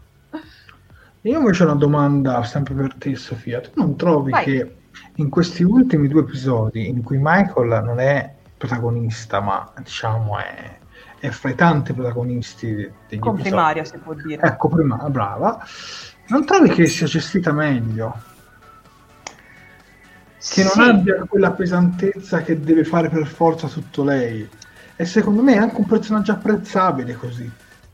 Ma allora, mh, mm, d'altronde senti, guarda, io mi sento di risponderti in questo modo. Mh, mm, come ormai sappiamo tutti quanti da tre stagioni, lei è la protagonista della serie. Quindi nel senso che piaccia o che non piaccia, comunque bisogna alla fine, come dire, accettare il fatto che mh, mm, è chiaro che molte cose dipendano da lei. Mm, perché sarebbe un po' come togliere, ora non me ne vogliate, ma sarebbe un po' come, come togliere Luke dagli avvenimenti della, della, trilogia, diciamo, originale di Star Wars. Mm, cioè, ci può non essere in certi momenti, però alla fine la storia è la sua. È vero che la serie porta il titolo Discovery, però la storia che noi vediamo, e come hanno fatto notare anche altre persone nelle puntate precedenti è quella di Michael, cioè ce l'hanno sempre detto gli sceneggiatori, non, non ce l'hanno mai tenuto nascosto. Però sì, effettivamente è vero, effettivamente è vero che Michael diventa più apprezzabile nel momento in cui non è, diciamo, l'eroina di turno.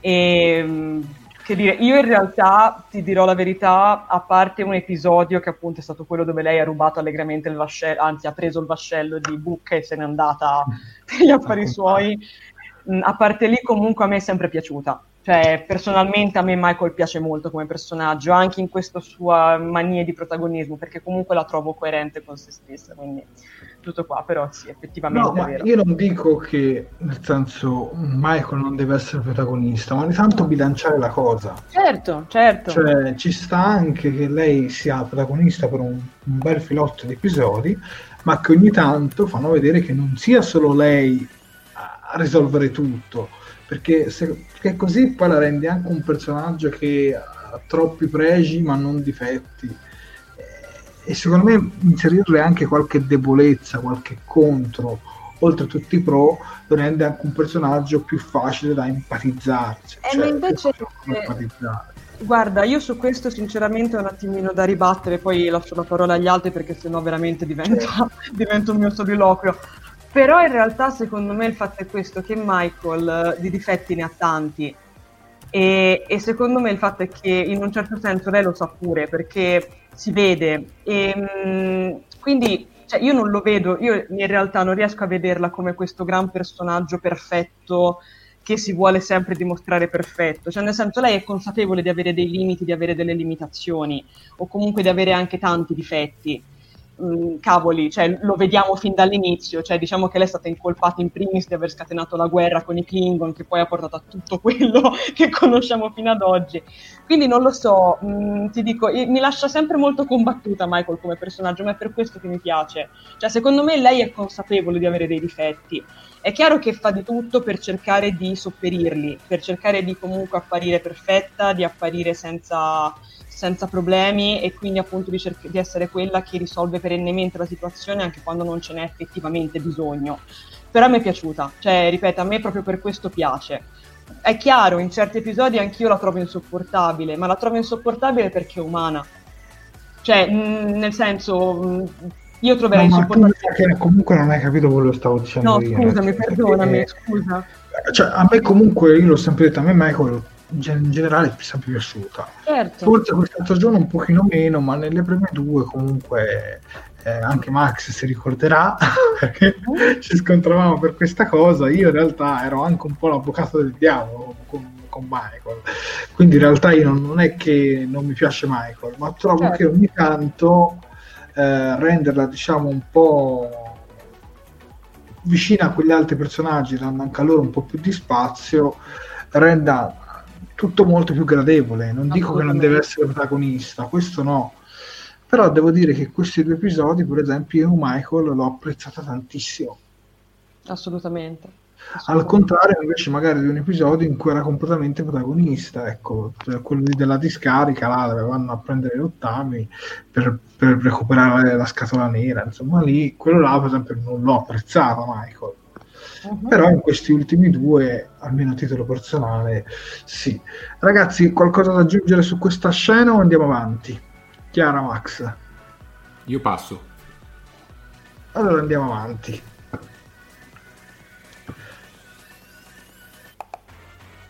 Oh, arriviamo, dove arriviamo? Chi la vuole introdurre questa scena? Vai Sofia, introducila tu. Ok, beh ragazzi, qui si arriva finalmente, anzi si ritorna nell'universo specchio. Il tutto si apre nel momento in cui la Giorgio si decide, di sua volontà, prende, comincia e attraversa la porta e torna appunto così nell'universo specchio, ovvero il suo universo d'origine. Ad accoglierla è il capitano Killy, ricordiamolo, con i, suoi cap- con i suoi bellissimi capelli piastrati, a differenza dell'universo, diciamo, secondario. Um, esatto, sappiamo che uh, in quel giorno, quello è il giorno in cui battezzeranno la ISS, uh, aiutatemi con la... Caron. Come? Caron. Caron. Ok, e, ehm, infatti, diciamo che la, Giorgio, riconoscendo questo dettaglio, si rende conto di essere appunto nel passato, quindi non nel tempo attuale, ma appunto di essere tornata indietro in un certo senso.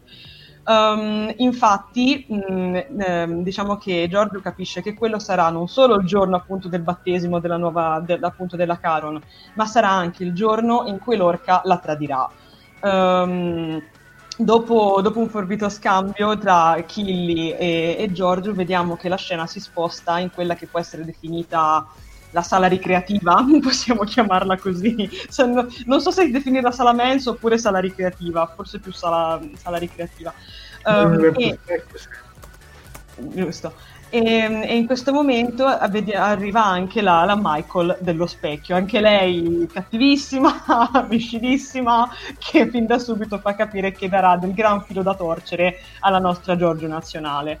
Um, infine avremo persino Landry, che era da un bel po' che non vedevamo, mm. che se la prende con un povero servo che è il piano e tra l'altro nella stessa stanza vediamo, vediamo due Kelpiani. Uno appunto è questo servo apparentemente senza nome, almeno non che io mi ricordi, mi ricordi perdonatemi, e l'altro invece è proprio Saru.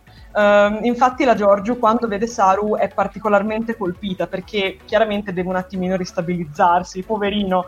E, e vi dirò, qui mi è piaciuto tantissimo vedere come eh, lei diciamo, deve affrontare tutta, tutto il cambio, perché alla fine lei era tanto tempo che si era che si era, dire, abituata a stare nell'universo primario e quindi molte cose sono cambiate. E appunto, tornando alla nostra cara Landry, che come al solito, come tutti gli abitanti dell'universo specchio, è particolarmente gentile e particolarmente cara, succede che, che il piano gli rovescia della salsa sulle scarpe lei si inalbera e gli comincia ad urlare contro dicendogli addirittura che lo manderà al macello. E da qui poi il macello accade nel vero senso del termine perché poi da qui cominciano a complicarsi le cose. Ma ragazzi lascio, lascio a voi la parola per commentare. Certo che le divise di questo universo dello specchio sono tanto trash. Sono bellissime. Scher- scherzi a parte che chiaramente voleva essere un commento ironico che mi è venuto male, scusate. Mm, ho trovato inquietante il personaggio della, della Giorgio in questa parte, in, in, nel seguente senso. Si vede proprio che sta cercando di riadattarsi a una realtà che per ovvi motivi non sente più come suo perché non la vive più da diverso tempo ormai eh, e io ho avuto quasi paura in un paio di eh, occasioni che la ammazzassero lì sul posto e ciao imperatrice. Per fortuna non è successo, quindi abbiamo speranze che ne, entro la prossima puntata questo, il personaggio riesca a risolvere i suoi problemi di sfazamento temporale. Mi auguro che riesca a sopravvivere, ecco. Beh, ha, ha, una serie da fare, quindi in teoria boh, una Giorgio di qualche universo deve sopravvivere, poi trovatene una, ma no. c'è una sezione 31 da portare avanti da qualche Comunque, parte. Io, io, vi dico che ho un attimo temuto per il personaggio. Ogni il terrore mi è venuto, eh, comunque. Beh, le divise sono bellissime, cioè, ragazzi. Quando, No, cioè, io quando sono arrivato lì ho visto l'universo specchio, ho fatto un urlo, ho detto cavolo, cioè io ero due o tre dirette che portavo sto badge, ma non pensavo che saremmo davvero finiti lì, cioè si vedeva qualche rimasuglio nei flashback, però mi ha spiazzato perché eh, non ho ricevuto davvero nessuno spoiler, cioè una roba del genere in genere si scopre, no? Mi aveva lasciato un po' interdetto il fatto che quando sono uscite le immagini promozionali su questo episodio erano uscite tipo 3 o 4 di numero. E lì mi sono detto, ma strano, di solito ne mostrano sempre molto di più.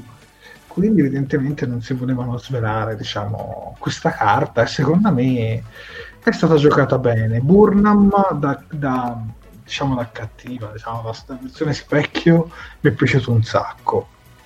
Secondo me è, è stata veramente brava. Poi vabbè, poi è stato bello rivedere i personaggi che non sono più presenti sulla USS Discovery, ma sono presenti qua, ovvero Landry, che per chi non si ricorda l'ufficiale alla sicurezza che è morto praticamente subito dal tardigrado e anche in un modo altamente stupido, possiamo dirlo. poi, abbiamo, poi abbiamo rivisto, vabbè, Arian? Però prima che avesse l'impianto, cioè prima, in realtà lì, lì non, non ha l'incidente e quindi non ha l'impianto, diciamo, cybernetico. Anche, anche Detmer, che poi lo vediamo più avanti, non ha, il- Esatto. non ha l'impianto. Sì, sì. E dire che lì sono anche tempi più difficili, eppure sono tutti vivi e senza impianti. Eh, beh, non necessariamente gli avvenimenti del Prime Universe si allineano a quelli del Mirror Universe, quindi è possibile che questi personaggi non abbiano avuto gli stessi incidenti di percorso, Certo. ma rischiano di morire, diciamo, ogni secondo, devono sempre stare attenti a dove finiscono con i piedi e a cosa dicono, però Sì, sì. Io a un Diciamo certo punto ho temuto che si vedesse anche Tyler. Ho detto, oddio, no, meno male. No, Magari in era realtà, rimasta Klingon. in realtà hanno citato talmente tante volte l'orca che prima o poi uno dice, beh, adesso Eh. spunta, adesso spunta, adesso spunta, non spunta mai. Comunque c'è da fare, diciamo, una spiegazione per, eh, per i nostri spettatori, ma in generale per i fan di Star Trek, perché oggi ho letto tanta confusione del tipo, ma quando è ambientato? Nel momento in cui la USS Discovery torna nel Prime Universe e l'orca attacca Giorgio? No, molto prima. Perché se voi andate, perché eh, ho fatto i compiti, eh, all'episodio, diciamo, vostro, ma non vostro malgrado, l'1 per 10, so che è il decimo episodio della prima stagione, non mi ricordo il titolo, eh, al minuto 26 spiegano questo golpe, dove Burnham accede ai dati, diciamo, del computer e scopre l'identità di lei e l'orca e scoprono che lei e l'orca dell'universo specchio hanno attaccato eh, la Giorgio in quello che eh, sembrava essere un golpe e dove Burnham diciamo è scomparsa e si presume fosse morta questo si sa nella prima stagione di Star Trek Discovery su questo, su questo golpe che però poi noi non vediamo mai davvero eh, nella serie poi il golpe lo vediamo in qualche scena successiva comunque è ambientato prima a me c'è una cosa che però mi fa suonare il naso Max cioè la morte di...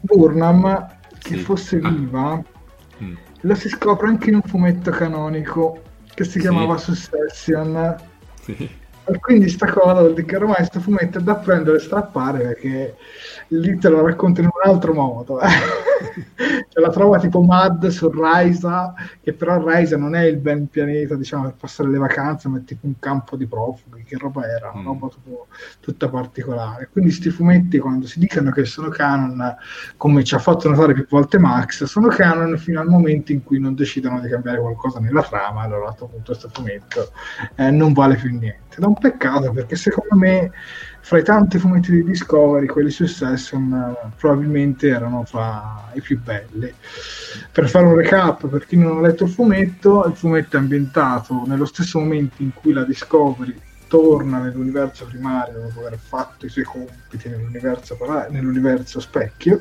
e lì vediamo cosa succede dopo nell'universo specchio quello era. Però pazienza, non è più canonico. Niente di strano, tutto sommato finisce sempre così con i prodotti, eh, dei, in particolar modo i fumetti, in particolar modo i fumetti che dicono sempre. A meno che, a meno che come qualcuno, come sia anche noi mi sembra avevamo detto e come qualcuno aveva detto anche prima nei commenti, quella che sta vivendo Giorgio in questo momento non sia effettivamente una simulazione. Perché se questa non fosse la realtà ma fosse solamente una proiezione si tornerebbe al canon originale quindi e si arriva il canto di Natale. Mannaggia. Comunque sì. Ma tutto questo come fa a curare la Giorgio? magari faranno esperimenti su altri esseri viventi No, non lo so, perché comunque Giorgio vive, vive, questo problema perché è di un altro tempo e di un'altra dimensione. In questo momento è nella sua dimensione, più o meno nel suo stesso tempo, ok, ma poi quando torna indietro la cosa non cambia, se torna indietro ovviamente. Per cui come, cioè, il cambiare il futuro, ipoteticamente cambiare il futuro, sarà la cura, ma che nesso logico ha con un problema fisiologico? Direi Guarda, che non... lo, lo scopriremo solo vivendo. Eh, Io ti dico, Max, che nell'episodio dove vediamo Cronenberg, eh, vabbè, non mi ricordo il personaggio, no, in parte il nome del personaggio non c'è. Vabbè, ecco, lui parla di qualche cosa sull'universo specchio, come se non ci fosse più, come se fosse successo qualcosa. Magari sì, lei dice che si allontana dall'universo pre, dal, primo, dal Prime Universe. Sì. E secondo me lei magari quel cambiamento l'ha già fatto, ma lo deve ancora ricevere adesso. Non lo so, qualcosa tipo di paradosso temporale. Boh, come, comunque, come l'anomalia temporale di ieri, oggi, domani? Eh, forse qualcosa del genere. Bravissima Chiara. Eh... Eh... eh beh, ma ci spiegassero qualcosa. Vabbè, ma abbiamo la seconda parte, ragazzi. Esatto, sì, ma, esatto. Due indizi, magari. Vabbè, ok, va bene. Il fumetto in inglese hai messi, purtroppo soltanto due fumetti di Star Trek Discovery si trovano in italiano. Dall'altro, eh, se compri la luce di Keyles, eh, poi hai anche l'altro albo con... Eh, con Stamez e Calber, diciamo come è nata la loro storia d'amore, che è incluso dentro lo stesso fumetto. Sono gli unici due fumetti attualmente in italiano su Discovery. Vabbè, qualcosa da aggiungere su questa scena, ragazzi? Direi di andare no, avanti. Possiamo andare avanti. Tra i commenti vedo molto entusiasmo per l'uniforme. ecco. Va bene, andiamo avanti con la scena successiva. Sì. Eh beh, eh... Vediamo Saru che non è ridotto a pietanza in questo caso, ma... Strano, è un record che non mandi nunca il piano. Basta, Vittorio! Però c'è un motivo per il quale Saru non è ridotto a pietanza. Assolutamente. Esatto. esatto. Allora, innanzitutto durante il, la, fe- la, festa eh, abbiamo a cui abbiamo assistito prima, eh, vediamo Michael che se la prende prima con l'altro che è il piano e poi anche con Saru che si avvicina a portare da bere. Eh, Saru era stato regalato da Filippa a Michael, quindi era di proprietà di Michael, ma Filippa vedendo Saru in, eh, quest- una, sotto una nuova luce, dopo aver vissuto con lui come capitano, eh, decide di eh, riprendersi lo schiavo, il servetto, e eh, tutelarlo in qualche modo. E ne approfitta porta- per portarlo nei suoi alloggi e per farsi comunque eh, pettinare, porgere gli abiti. Accudire. E, accudire, grazie. E anche per utilizzarlo come fonte di informazioni. Ovviamente, come tutti gli inservienti, eh, è all'interno del sistema, sente tutto quello che succede, trae anche le proprie conclusioni e Filippa vuole quindi avere informazioni da lui. Fra le altre cose manifesta la eh, conoscenza del Varai, cioè del momento in cui i kelpiani impazziscono e cambiano la loro natura, che nell'universo dello specchio è curata con la morte, cioè quando gli arriva il Varai arrivano i terrestri e uccidono i kelpiani e poi se li mangiano pure. Quindi il fatto che conosca questa eh, intima eh, situazione dei Kelpiani colpisce Saru e la rende debole in un certo senso, perché di norma l'imperatrice non si piega a sapere queste cose. Tra i due si instaura una sorta di rapporto di fiducia che è un po' lo specchio del rapporto eh, che hanno invece nell'universo primario e eh, da qui in avanti poi la, la, la, situazione continua e vedremo l'imperatrice sempre più dubbiosa eh, portare avanti quello che le aspetta. Sofia, come hai visto questo rapporto duale tra i due?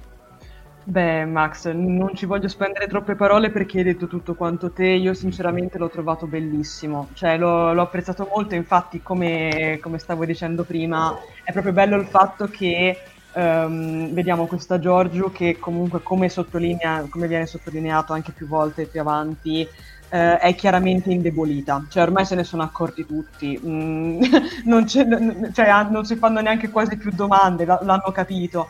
Che appunto però comunque non ha perso la sua verve da persona dell'universo specchio, infatti ci, por- cioè, ci fa capire per l'ennesima volta che lei non fa le cose se non ha un motivo, comunque se non hanno, cioè lei comunque fa, fa le cose seguendo un, un, un suo senso, infatti um, appunto lei dice testuali parole a Sarvo, gli dice tu adesso, cioè voi schiavi potete, voi schiavi vedete e sentite cose che neanche a, cosa a cui non, a, che, che non arrivano neanche all'imperatore, quindi da questo momento tu mi farai da occhi e orecchi. Io l'ho trovata bellissima come cosa. Così come ho trovato bellissimo anche il fatto di lei che poi finisce tutto il suo monologo sull'essere l'imperatore, tutto quanto, anche tutto il discorso su Michael che poi torna, torna nel mentre lei si, si, veste e quando poi esce, con tra l'altro col vestito be- con quella tunica bellissima, corredata tanto anche di praticamente aureola autoreggente, anche sì, quella... Sì, un, un, sì, una diciamo, sì, corona aureola, diciamo che, che, è un po' a metà. Effettivamente poi c'è lei che esce molto trionfalmente dalla stanza, come se si fosse in un certo senso ricaricata, come se avesse trovato la fiducia di quella che era nell'universo specchio, e Saru è inginocchiato accanto a lei. L'ho trovata bellissima. Cioè, devo dire che, come al solito, la fotografia e la regia di questo episodio sono superlative, quindi non voglio aggiungere altro perché sennò mi, mi perdo e mi dilungo troppo. Chiara? In questo, in questo caso mi verrebbe da dire lunga vita all'imperatrice.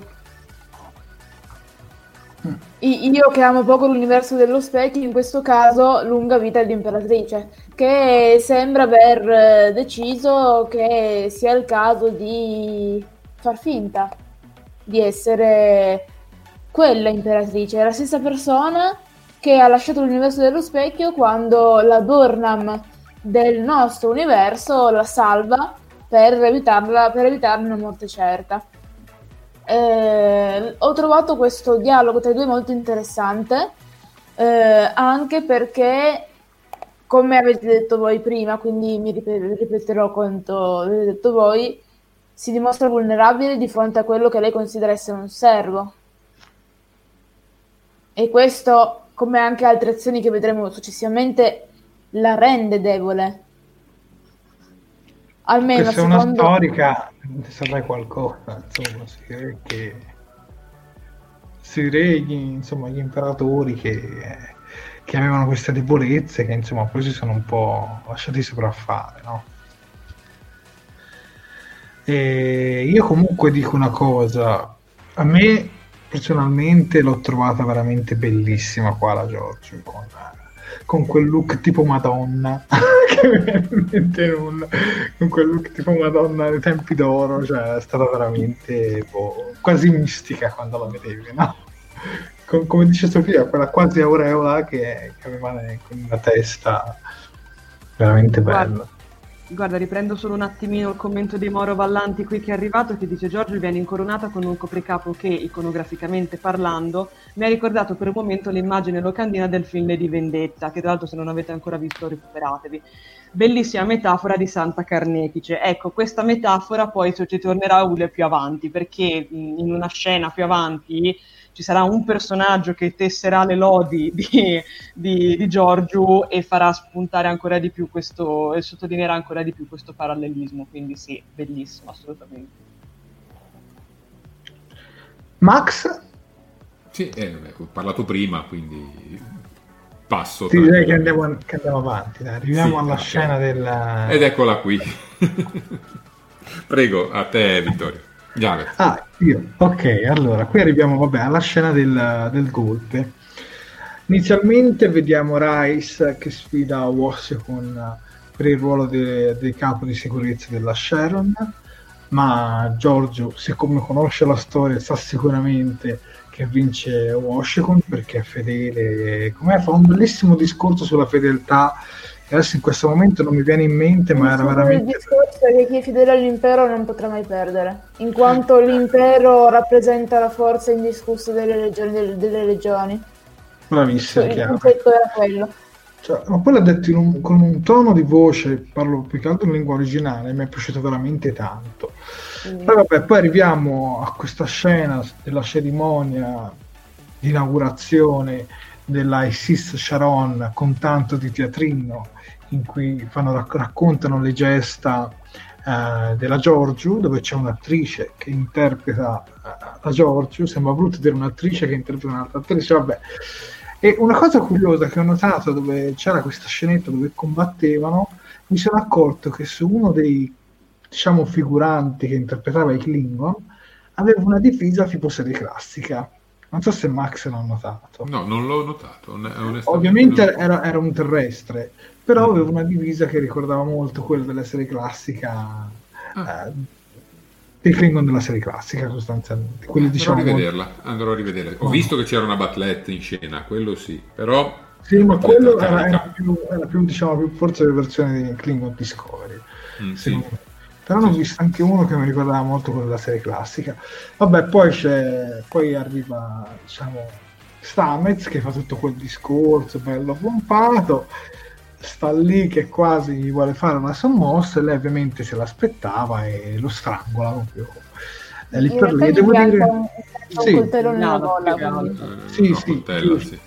vabbè, la coltella nella gola e secondo me questa scena è stata veramente molto shakespeariana. Cioè veramente molto molto molto molto bella. A me è piaciuta veramente tanto, forse più da un punto di vista anche cinematografico. Poi mi è piaciuto quando Burnham, oramai trovato alle strette, si alza e tipo dice viva l'imperatrice, poi come dice terra firma, terra...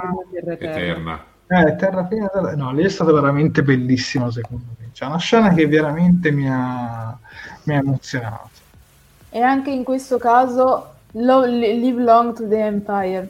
Lunga vita all'impero. Eh, qui comunque c'è il primo grosso eh, bivio dalla realtà precedente alla realtà attuale, perché Stamez era vivo quando l'abbiamo visto. Aaron viene ucciso e quindi in teoria negli eventi successivi non dovrebbe esserci. Però Max ti dico una cosa, Sì. perché anche oggi mi sono rivisto una scenetta, Eh, quella scena in cui c'è Stamez che si trova in stato comatoso mhm. eh, e praticamente in questa sorta di sogno che fa incontra l'altro Stamez e dicono che entrambi in quel momento si trovano in coma Sì? cioè dicono proprio questa cosa Ah sì, me lo È ricordo. vero, È vero. Non ho rivisto so se lui è morto, è sta- cioè se lui è stato ferito è stato messo in coma o sta morto del tutto. A me mi sembra morto del tutto, onestamente. Però potrebbe essere anche in quel modo, non lo so. Va bene, ok. Però me lo sono proprio rivista oggi la scenetta, quindi ti dico che ti confermo questa cosa. Perfetto, benissimo. Posso aggiungere solo una cosa dal punto di vista della Certo. fotografia, che non so se l'abbiano fatto apposta, ma sinceramente non penso, eh, che come faceva notare anche qualcuno nei commenti, c'è un momento in cui quando la, la Giorgio sale sul palco, mettiamola così, e, e parla poi appunto al pubblico poco prima che Stamez tenti effettivamente di ucciderla, in cui noi vediamo il nucleo della, mh, della Caron, Sharon, come, no, scusate non mi ricordo la pronuncia, In inglese si dice Caron. Ok, che praticamente va a centrarsi nel mezzo della, della corona, dell'aureola della corona che lei indossa. In quel momento effettivamente, che, che tra l'altro è potentissima a livello visivo e anche effettivamente a livello metaforico, perché ti fa capire quanto effettivamente la Giorgio sia al centro di quell'universo. Cioè, eh, può essere quasi una scena quasi iconografica, Chiara mi, mi corregga se, se mi sbaglio. Ehm, e, e dico, vi dico, l'ho apprezzata moltissimo. Mi chiedo appunto se l'abbiano fatto apposta e in quel caso complimenti, cioè la, l'hanno posizionata veramente benissimo, quindi davvero bravi, bravissimi come, come, al solito, una fotografia impeccabile. Detto questo, allora qui visto che hai nominato l'iconografia entro io a gamba tesa dicendo che eh, la, cor- la, corona che ha in testa la, l'imperatrice a me ricorda tanto eh, quelle immagini, opere artistiche eh, di epoca medievale per noi eh, e quindi del relativo periodo bizantino negli stessi anni a Bisanzio in cui hai la figura dell'imperatore proprio bidimensionale esatto eh, frontale su fondo oro che ti annulla tutta la profondità possibile e immaginabile yeah. e sopra una corona imperiale. A me ricorda yeah. tanto quello. Poi sono me, io infatti, che... infatti ti ho pensata, ti dirò quando l'ho vista. Sono io che ho il bias di, anche di, di, di, quella formazione lì alle spalle, però io ho avuto modo, cioè proprio credo di avere l'immagine ancora adesso sulla cortina degli occhi di quelle opere lì. Retina, scusatemi, se lo stanchezza che prende anche me. Che infatti io strozza, in realtà la coltella, sì, è la stanchezza. D'altronde siamo all'uno e un quarto. Esatto. No, comunque è una scena veramente bella, teatrale, qualcuno dice la magnificenza del re, eh? Un pochino, Anche. sì. sì. In effetti. Vogliamo passare alla prossima scena? Eh, voilà! Max, vai tu. Va bene. Allora, vado io. Vado io, va. Prego, prego, vai pure, vai pure. In questa scena eh, siamo alle battute finali dell'episodio. Ehm, prima che gli eventi, prima che si concluda questa prima parte, e vediamo come eh, la Burnham dell'universo dello specchio venga circondata eh, dagli uomini, dalle, eh, dagli ufficiali fedeli all'imperatrice. Eh, presa, diciamo, diciamo, presa con le mani nel sacco perché viene rivelato il suo tentativo di colpe ai danni dell'imperatrice, eh, le dice chiaramente che se ne avesse la possibilità eh, avrebbe ritentato l'impresa fino a quando non avrebbe raggiunto il suo obiettivo. Eh, chiaramente a questo punto eh, cosa ci si aspetta dall'imperatrice? Ci si aspetta che lei uccida una persona che l'ha tradita eh, e invece l'imperatrice non lo fa e la lascia vivere.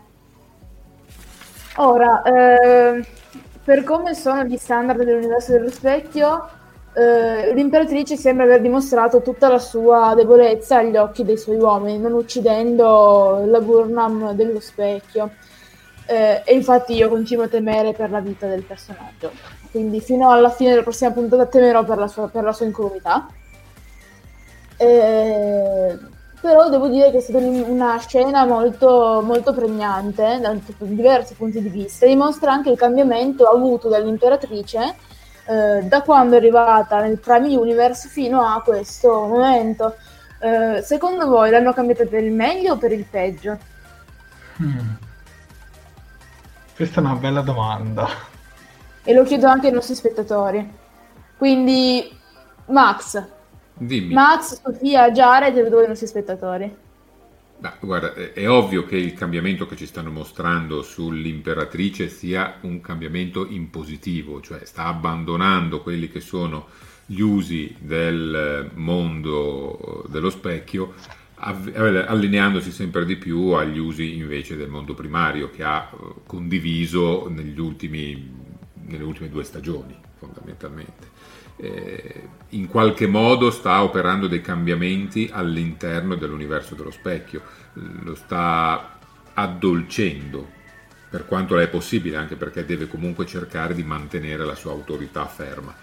Eh, alla fine io penso che non morirà e che non rimarrà nemmeno nel mondo dell'universo dello specchio, in qualche modo ne verrà fuori e non so però se nel 32 o nel 23 secolo. Questo lo scopriremo più avanti. Ecco. Sofia? Ma eh, allora, sicuramente, secondo me dipende dai punti di vista, perché nel senso, mi spiego meglio. Sicuramente nel nostro universo, comunque nel Prime Universe, la Giorgio è cambiata in meglio ma sicuramente nell'universo dello specchio è cambiata in peggio, perché effettivamente ci si trova cioè, ad avere a che fare con un personaggio che da un momento all'altro sta praticamente mettendo diciamo, in pericolo prima di tutto tutta la sua credibilità e secondo di poi anche tutta la sua fiducia, cioè tutta la fiducia che le altre persone avevano in lei perché diciamo che se all'inizio noi vediamo infatti anche Tilly, che, anzi Killy, che tra l'altro è inquietantissima nella scena in cui intercetta Michael nel corridoio, madonna, ho, ho, tremato in quel momento. Cioè se all'inizio comunque noi vediamo, anzi fino a quel momento lì appunto noi vediamo sia Killy che o Washington che sono dalla sua parte, a un certo punto quando vediamo che invece eh, appunto la Giorgio decide di risparmiare la vita di Michael, vediamo un inclinarsi in loro, quindi comunque vediamo che mm, cioè, della serie questa non è la Giorgio che abbiamo conosciuto noi, non merita ancora la nostra fiducia oppure dobbiamo ribaltarla, quindi non lo so, mm, appunto sicuramente nel Premi Universe è stato un, un cambiamento in positivo, ma in questo universo sicuramente no. Almeno, infatti, ho avuto, ho, io ho molta paura per, per la nostra povera Giorgio, sinceramente. Eh, Chiara, c'è Riccardo Frasca che dice, Chiara ripeti la domanda, prego.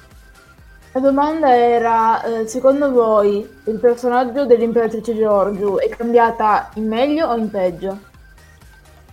Jared? Eh, è una domanda difficile a, a cui rispondere.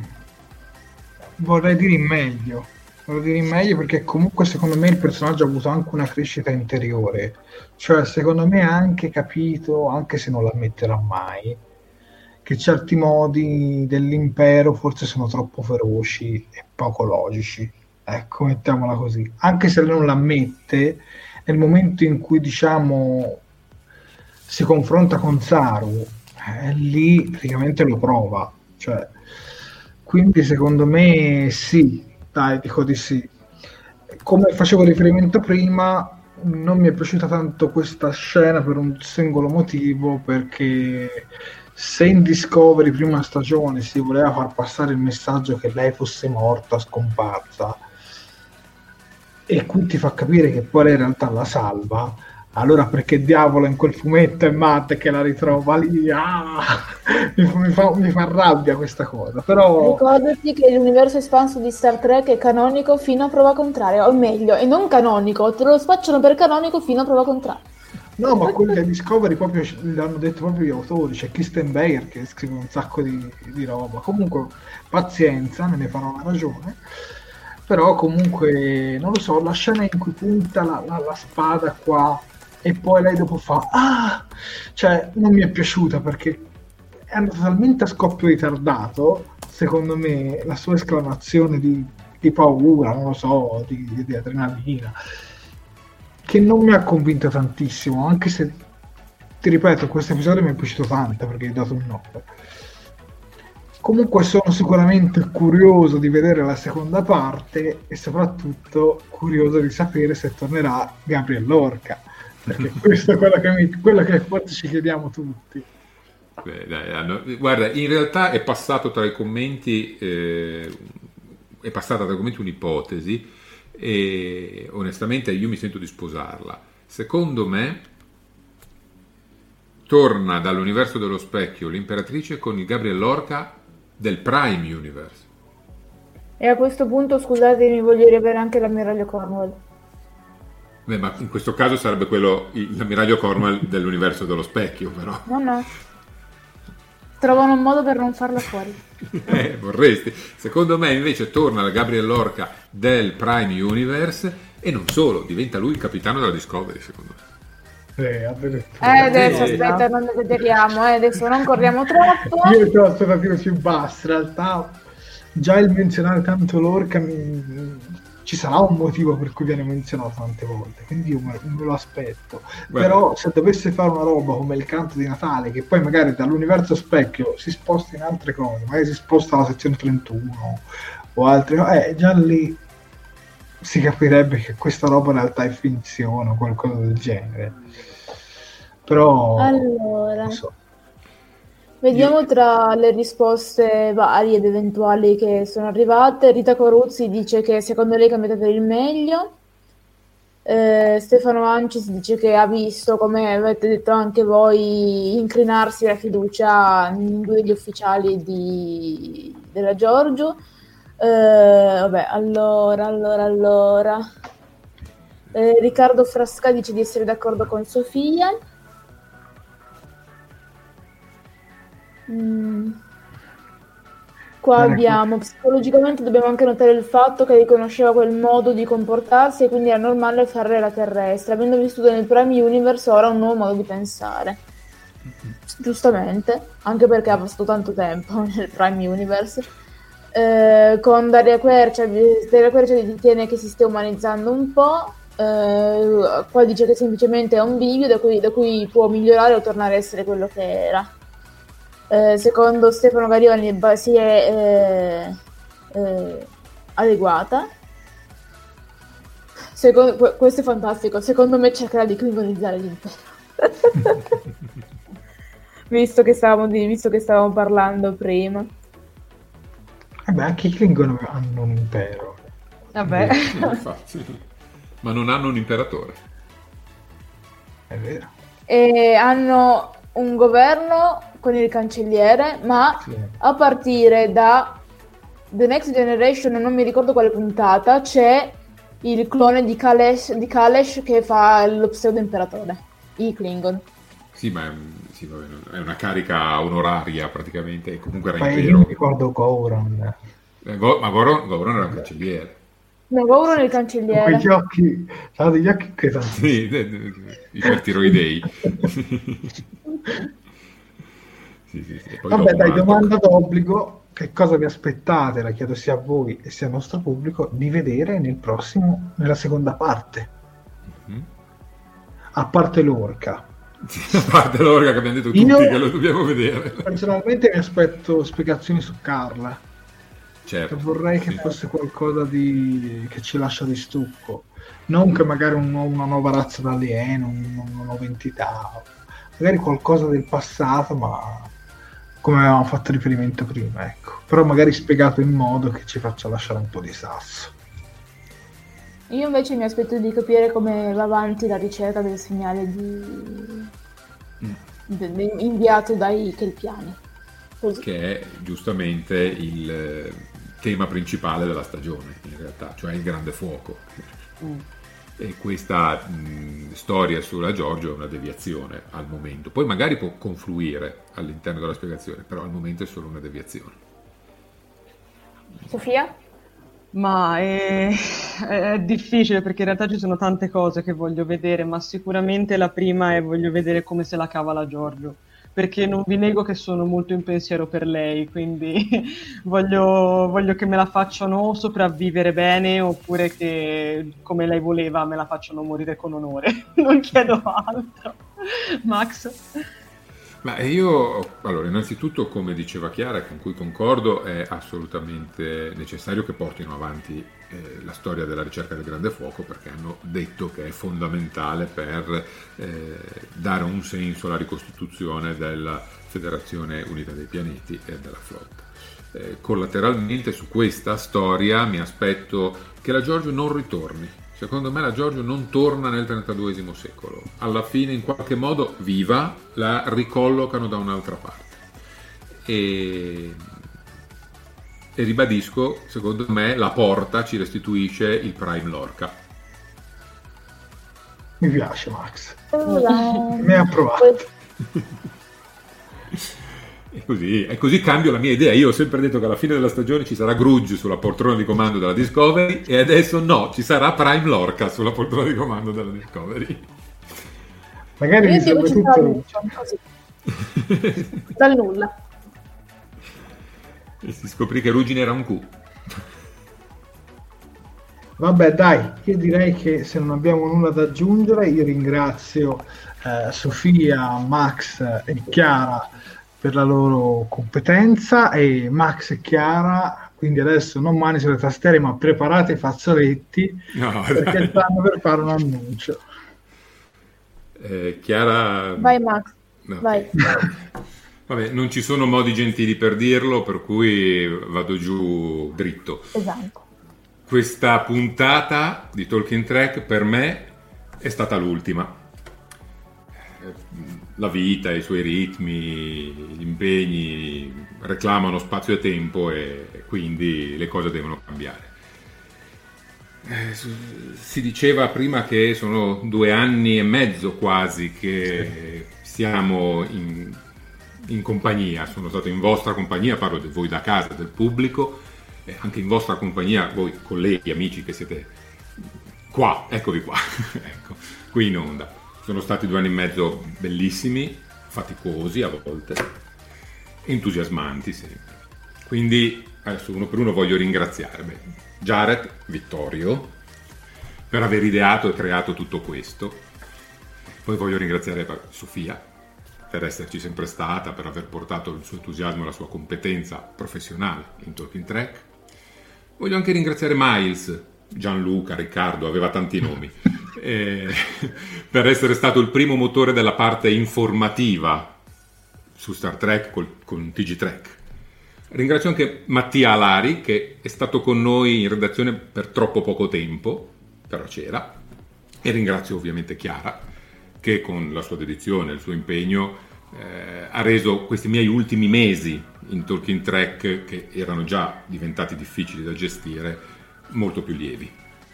E quindi, come si dice in questi casi, eh, quando un ufficiale lascia il proprio incarico a bordo di una nave, ragazzi, è stato un onore ma alla prossima. Io invece sono molto meno eloquente di Max, quindi mi dovete scusare. E anche io per eh, problematiche varie eh, legate soprattutto all'ambito universitario sono costretta a lasciare sia il, il podcast, quindi le, le, le puntate settimanali, sia il sito e quindi anche io eh, vi, vi, saluto, sia voi del pubblico che i miei colleghi. Eh, ringrazio Vittorio, Jared per avermi pescata nella marea di Facebook un annetto fa. Eh, ringrazio Sofia eh, perché Sofia e senza di lei le puntate non sarebbero divertenti. Eh, ringrazio Max perché il sito si fa in due e lui era la persona a cui fare riferimento per il sito la maggior parte delle volte. È stato un anno lungo, sotto molti punti di vista, e... però è stato divertente e mi ha permesso di conoscere persone che io vedo tutte, vedevo e vedrò tutte le settimane dietro uno, a, a, parlare di Star Trek, di una passione comune. Eh, spero di sentirle anche in futuro e mi ha fatto piacere stare sia con loro, sia con il nostro pubblico e sia con le persone che non ho mai avuto modo di conoscere, come un Miles che non ho mai avuto il piacere e l'onore di conoscere prima. Quindi lunga vita e prosperità. Io direi di fare un grosso, ma un grosso applauso a Max e a Chiara. Voi non dovete applaudire, applaudiamo io, Sofia e il nostro pubblico.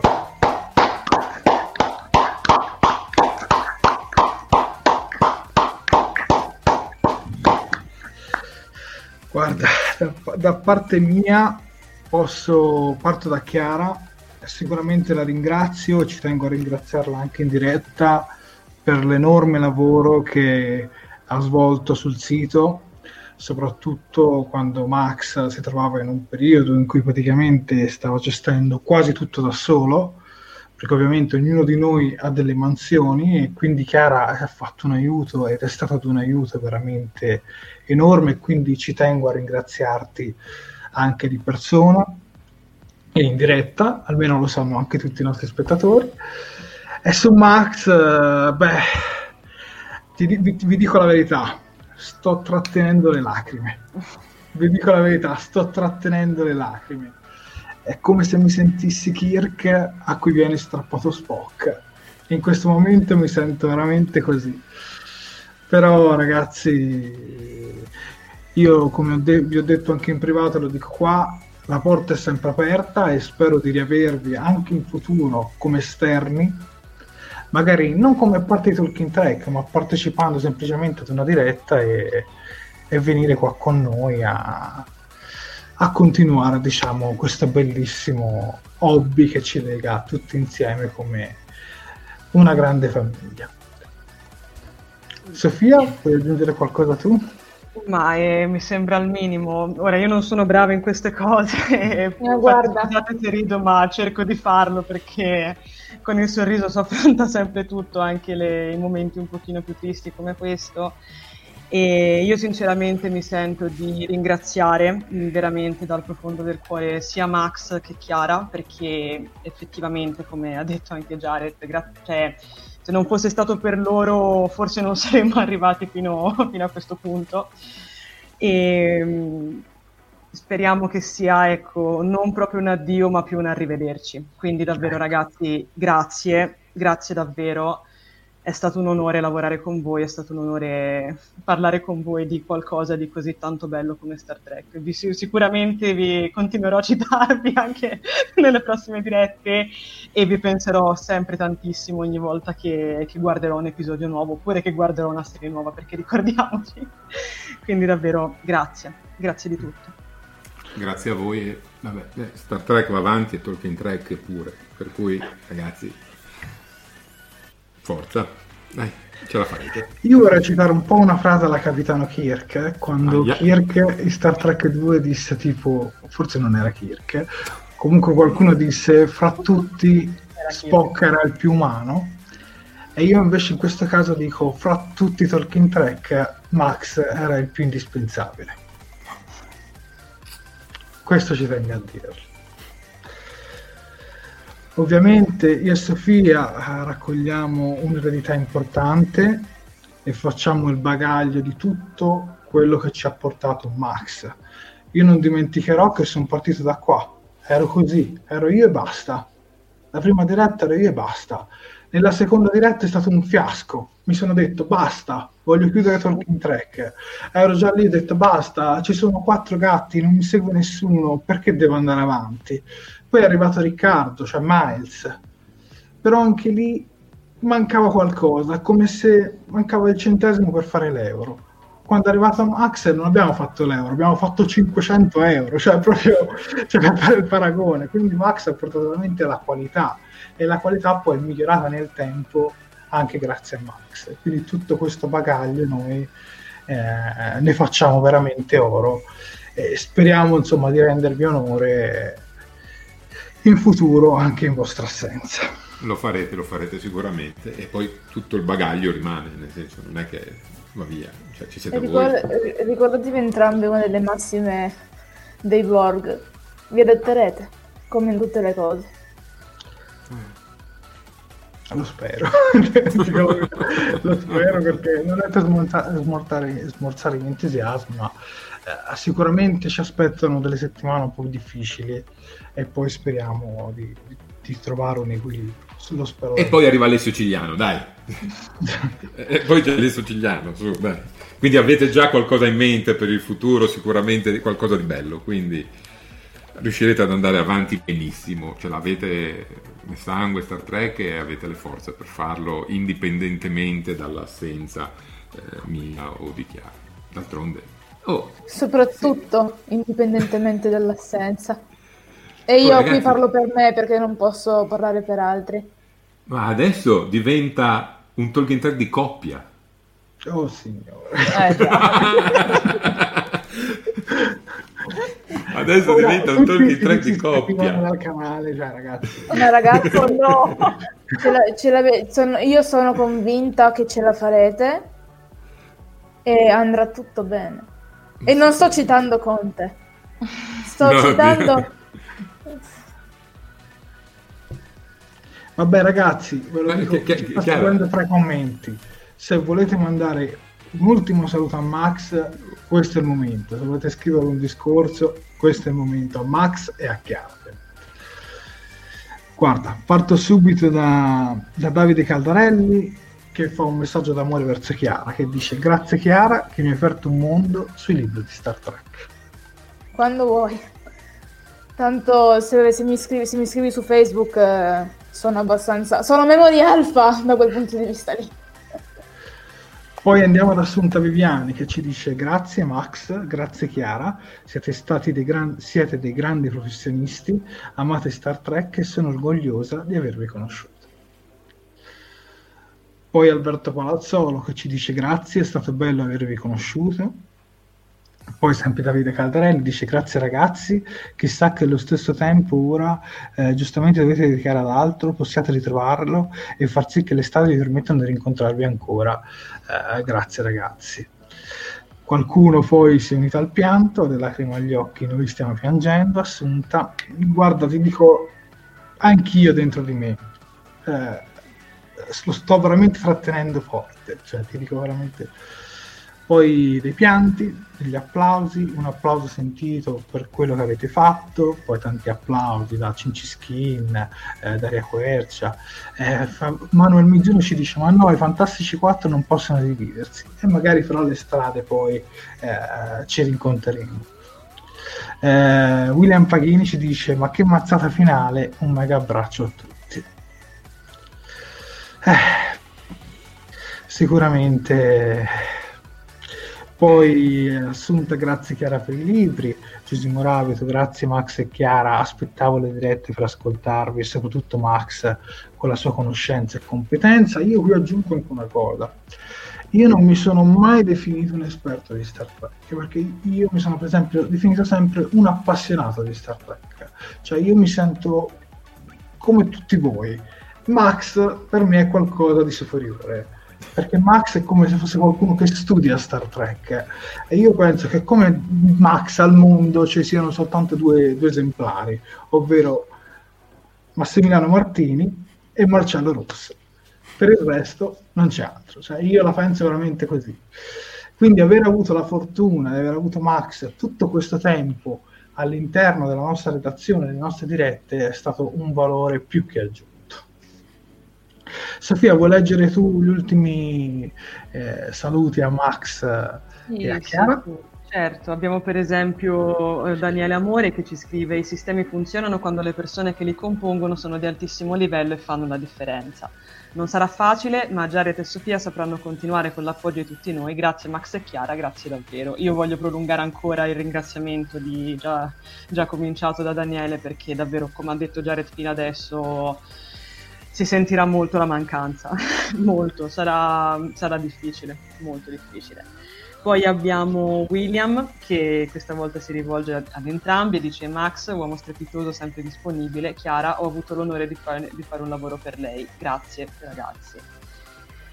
E poi abbiamo per esempio anche Riccardo Frasca che dice Max e Chiara, fra tazze varie e libri track mi avete arricchito e qua mi sento di, di concordare la visione, degli, de, de, la visione degli ottimi Jared e Sofia e arricchendo per bene giustamente il vostro talking track, ora il finto vecchio sono rimasto io. No, dai, no, su Riccardo non dire così.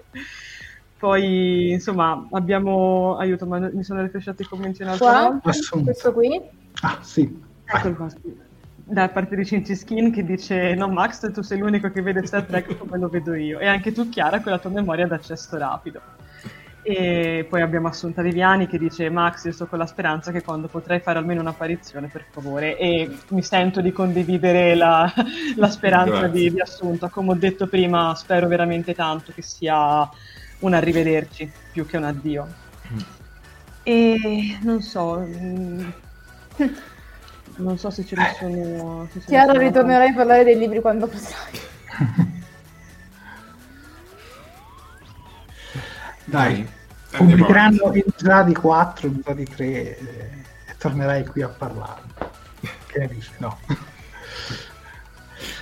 Dai, cerchiamo di smorzare adesso eh, un po' questa, sì. questo momento e passiamo a un momento un po' più allegro. Passiamo a un momento più allegro perché torna una cosa che i nostri fan di Talking Track più storici ricorderanno, ovvero i gadget alerta.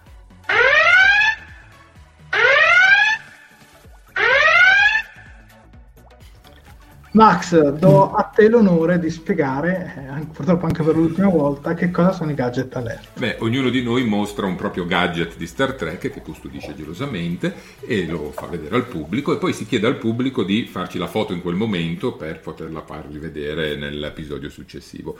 In passato facevamo a gara, nel senso chi aveva il gadget migliore e il pubblico votava in questa occasione direi di no, li mostriamo semplicemente i gadget e condividiamo questa passione con tutti voi. E immortalateci in, fo- in uno screenshot, eh sì, sì, almeno sì, una prossima diretta, eh, li mostreremo e li manderemo comunque anche a Max e Chiara, anche se non sappiamo. Dai, facciamo proprio partire Chiara e Max per primi. Chiara, cosa hai portato oggi? La mia fantastica collezione. ok, ho detto soltanto uno in effetti. E allora mi diverto a farvi vedere una maglia che ho preso giusto l'estate scorsa, che avevo mostrato in qualche diretta, che è una maglietta di Star Trek con eh, l'Enterprise della serie classica e su scritto Space The Final Frontier. Benissimo. Sì, ci sono anche io. Max. Beh, le avete viste durante tante puntate e oggi un po' di più. Eccole qua. Oh. Le tazze, come potete vedere, ce n'è un po' per tutti i gusti e non sono tutte qui, però. Ce le devi fare tutte, dai. Eh sì, ormai. Questa.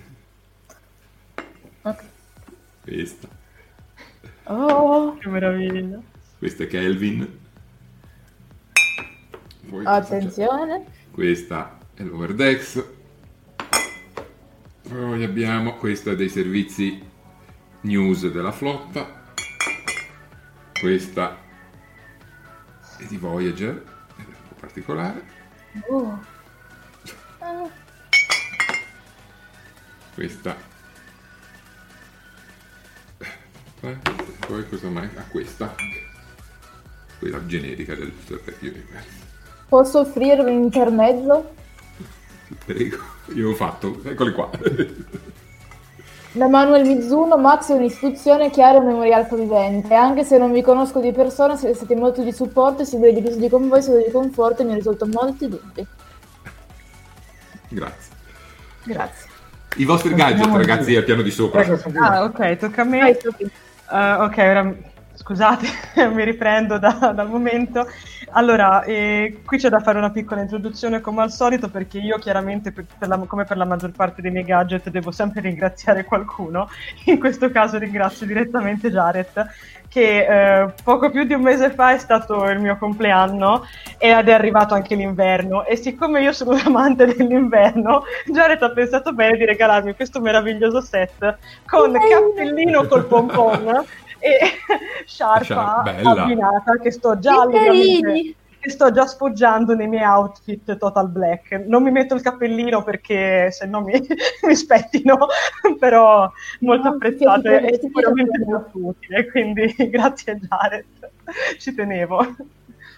No, no, Sofì, mettiti il cappello, io sono curiosa. No, dopo, Dai, dopo, dopo, dopo, per... per Max e Chiara. Boh, intanto vai te, quando faremo la, magia del, della transizione avrò okay. il cappellino. Io invece non ho portato questo, che vi ho mostrato in tutta la diretta, ma vi ho portato comunque un calpiano, perché ho portato il pop di Saro. È la giornata dei calpiani. Eh sì, oggi io sono andato di calpiano.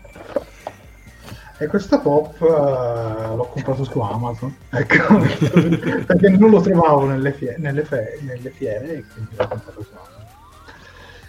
Dunque ragazzi, io direi di metterci, ecco che con il cappello, di metterci tutto in posa, fare uno screenshot se siete con il cellulare o se siete visto, con... Uh... L'hai visto? Aspetta, aspetta, voglio fare anch'io una pacchia. Sì, prendiamo anche il gadget al braccio e come diceva Max farci uno screenshot eh, nell'esatto momento in cui adesso ci mettiamo in posa così poi ce lo mandate la prossima settimana lo mostriamo in diretta vai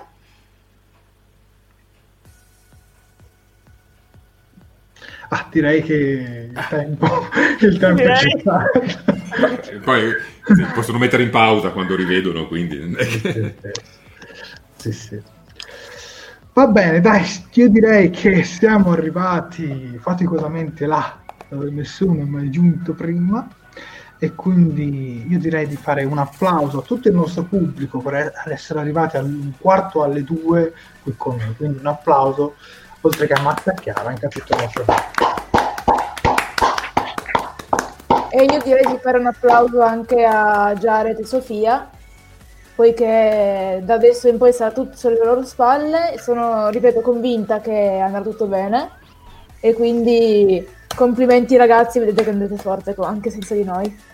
E siete stati bravissimi in passato e lo sarete in futuro. Però mi fate piangere così. cioè, sto veramente trattenendo in un modo che... Fammi rimanere vulcaniana ancora per un pochino. Faccio veramente fatica. Sofia, andiamo con gli appunti social. Assolutamente, come al solito mi raccomando, i social sono diversi ma non sono difficili da ricordare, infatti adesso appariranno sotto di me. Eccoli qua. Allora, siamo disponibili praticamente un po' su tutte le piattaforme con i miei capelli spettinati. Sicuramente i nostri due canali principali sono il canale di YouTube e la pagina Facebook, dove potete seguire, anzi, una settimanalmente le nostre dirette. Per quanto riguarda YouTube, come avevo detto all'inizio, se non l'avete ancora fatto, dovete assolutamente iscrivervi al nostro canale e attivare la campanellina degli avvisi per essere sempre aggiornati ogni volta o che facciamo uscire un nuovo video oppure che andiamo in diretta. E poi quando siamo in diretta dovete mettere un bel mi piace alla diretta, condividerla e commentare. Per quanto riguarda Facebook, siamo sempre lì, dovete fare una cosa simile, ovvero dovete mettere un bel mi piace alla pagina, un bel mi piace alla diretta, condividerla e commentarla e volendo recuperarvi anche le dirette precedenti visto che sono sempre disponibili. Inoltre sulla pagina escono continuamente notizie, immagini e quant'altro. Abbiamo anche il, una pagina di Instagram, abbiamo un, una pagina Twitter, abbiamo il sito internet dove Max e Chiara pubblicavano, mi, dispiace, mi, mi, fa male il cuore ad usare il passato, vi chiedo scusa, pubblicavano gli articoli e cercheremo, anzi da questo momento lo faremo io e Jared. Comunque, se volete recuperarvi tutti i meravigliosi articoli che hanno scritto Max e Chiara, sono sempre lì, non li rimuoveremo, accidenti. Quindi, anzi, io vi invito caldamente ad andarveli a leggere. Poi abbiamo anche LinkedIn ed infine una piccola aggiunta da, che, che ormai è con noi da qualche settimana. Infatti, se ci volete supportare ulteriormente, vi potete abbonare anche sul nostro Patreon. Sono disponibili due tipi di abbonamento uno che si chiama Primo Ufficiale, che costa 2 euro al mese e che vi consente di ricevere un attestato di ringraziamento via email, come per esempio nel caso di Fabio Bruschi, che voglio ringraziare. Infine abbiamo il secondo tipo di abbonamento, che è appunto il Capitano, a 5 euro al mese, che vi beneficia dell'attestato più la menzione nei, tit- nei titoli di coda di Tolkien 3, ovvero il vostro nome comparirà nella sigla finale delle nostre dirette, come per esempio sta succedendo ai nostri cari Assunta Viviani, Alberto Cuffaro e Marco Nazzaro, che anche qui ci tengo sinceramente a ringraziare. Vi ricordo però ragazzi che questo non è assolutamente una forma di lucro verso Star Trek, ma semplicemente una piccola forma di supporto verso Tolkien Tech e quello che facciamo. Mi sembra di aver detto tutto, quindi lascio la parola ai miei esimi colleghi. Bravissima la nostra Sofia. Beh, io e direi che è arrivato... Colleghi, eh. scusami se ti interrompo Jared, no. sarà l'ultima volta che lo farò in vita mia. Un onore... Mauro Vallanti scrive un onore e un piacere aver eh, avuto il tempo di conoscere un signore, un autoronico e colto esperto del mondo trek, dal piglio dolce e sempre elegante. Spero di non perderti, Massimiliano qui in rete un giorno fuori. Chi... Eh, vabbè, la, questa parte qua la lega qualcun altro perché io sono in imbarazzo. A Chiara, giovane donna dai mondi profondissimi e dal piglio laconico, una guerriera medievale che lancia trecce di cultura e si arma di minuto fascino timido. Vi voglio bene, sapete? Anche noi vogliamo bene a te e abbiamo Grazie, un messaggio di incoraggiamento anche a Jared e Sofia che eh, hanno già condotto in copy, sono stati molto molto bravi. In bocca al lupo a chi va e a chi rimane. Beh, non sarà più la stessa cosa. Eh. No. È come quando si ritira la bandiera dalla, dalla tua scuola preferita. È solo una bandiera mezz'asta, ritornerà ben presto su. Eh, non lo so. sì, dai. Andiamo avanti, andiamo avanti, se no cadiamo in una trappola di... è vero. Andiamo avanti. E allora, Vittoria, cosa succede venerdì prossimo? Beh, venerdì prossimo torneremo alle, sempre alle 11.30, purtroppo saremo soltanto io e Sofia e probabilmente molti di voi ci chiederete Max e Chiara per molto tempo perché purtroppo mi rendo conto che adesso siete in 50 inizio diretta eravamo 85 quindi molti di voi dovranno ancora apprendere eh, questo triste congedo. Comunque venerdì prossimo con il decimo il prossimo episodio di Star Trek Discovery andremo in onda con la live sulla seconda parte di Terraferma eh, dove recensiremo insomma il decimo episodio Sofia, su Fantascientificast, quando andrà in onda questa diretta? Mercoledì, se non mi ricordo male. Infatti potete recuperarvi sia questa diretta che appunto le, le scorse, se ve le siete ancora perse, oppure se avete piacere di riascoltarvele, appunto sui canali di Fantascientificast, che se non erro sono sia su Spotify che su Podbean. Giusto Jared? Giusto. Ok, e in ogni caso appunto ogni diretta del venerdì viene poi caricata appunto in formato podcast il mercoledì successivo. Io direi che invece di mandare il si va, io e Sofia usciamo dalla diretta e lasciamo a Max e a Chiara l'onore di salutare e mandare la sigla finale per l'ultima volta. Quindi ciao Max ciao Chiara. Ciao, Opla. Opla. Eh, eccoci qua Chiara. E allora eh. si va.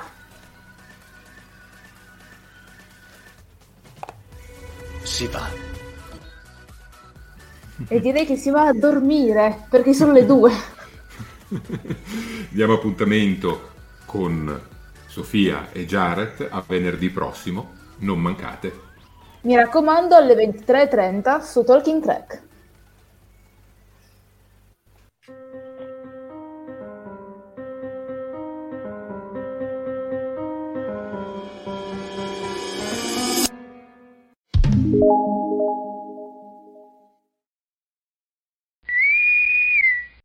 Fantascientificast e Talking Track sono produzioni amatoriali, non si intende infrangere alcun copyright, i cui diritti appartengono ai rispettivi detentori.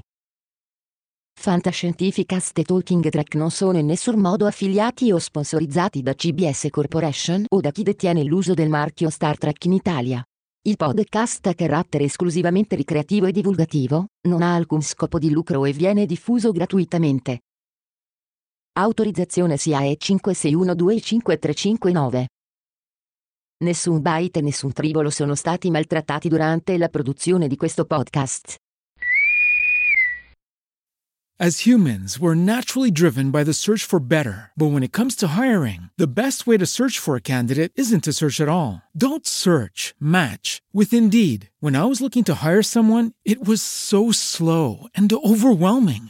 I wish I had used Indeed. If you need to hire, you need Indeed. Indeed is your matching and hiring platform with over 350 million global monthly visitors, according to Indeed data, and a matching engine that helps you find quality candidates fast. Ditch the busy work. Use Indeed for scheduling, screening, and messaging so you can connect with candidates faster. And Indeed doesn't just help you hire faster. 93% of employers agree Indeed delivers the highest quality matches compared to other job sites, according to a recent Indeed survey. And listeners of this show will get a $75 sponsored job credit to get your jobs more visibility at Indeed.com slash podcast. That's Indeed.com slash podcast. Terms and conditions apply.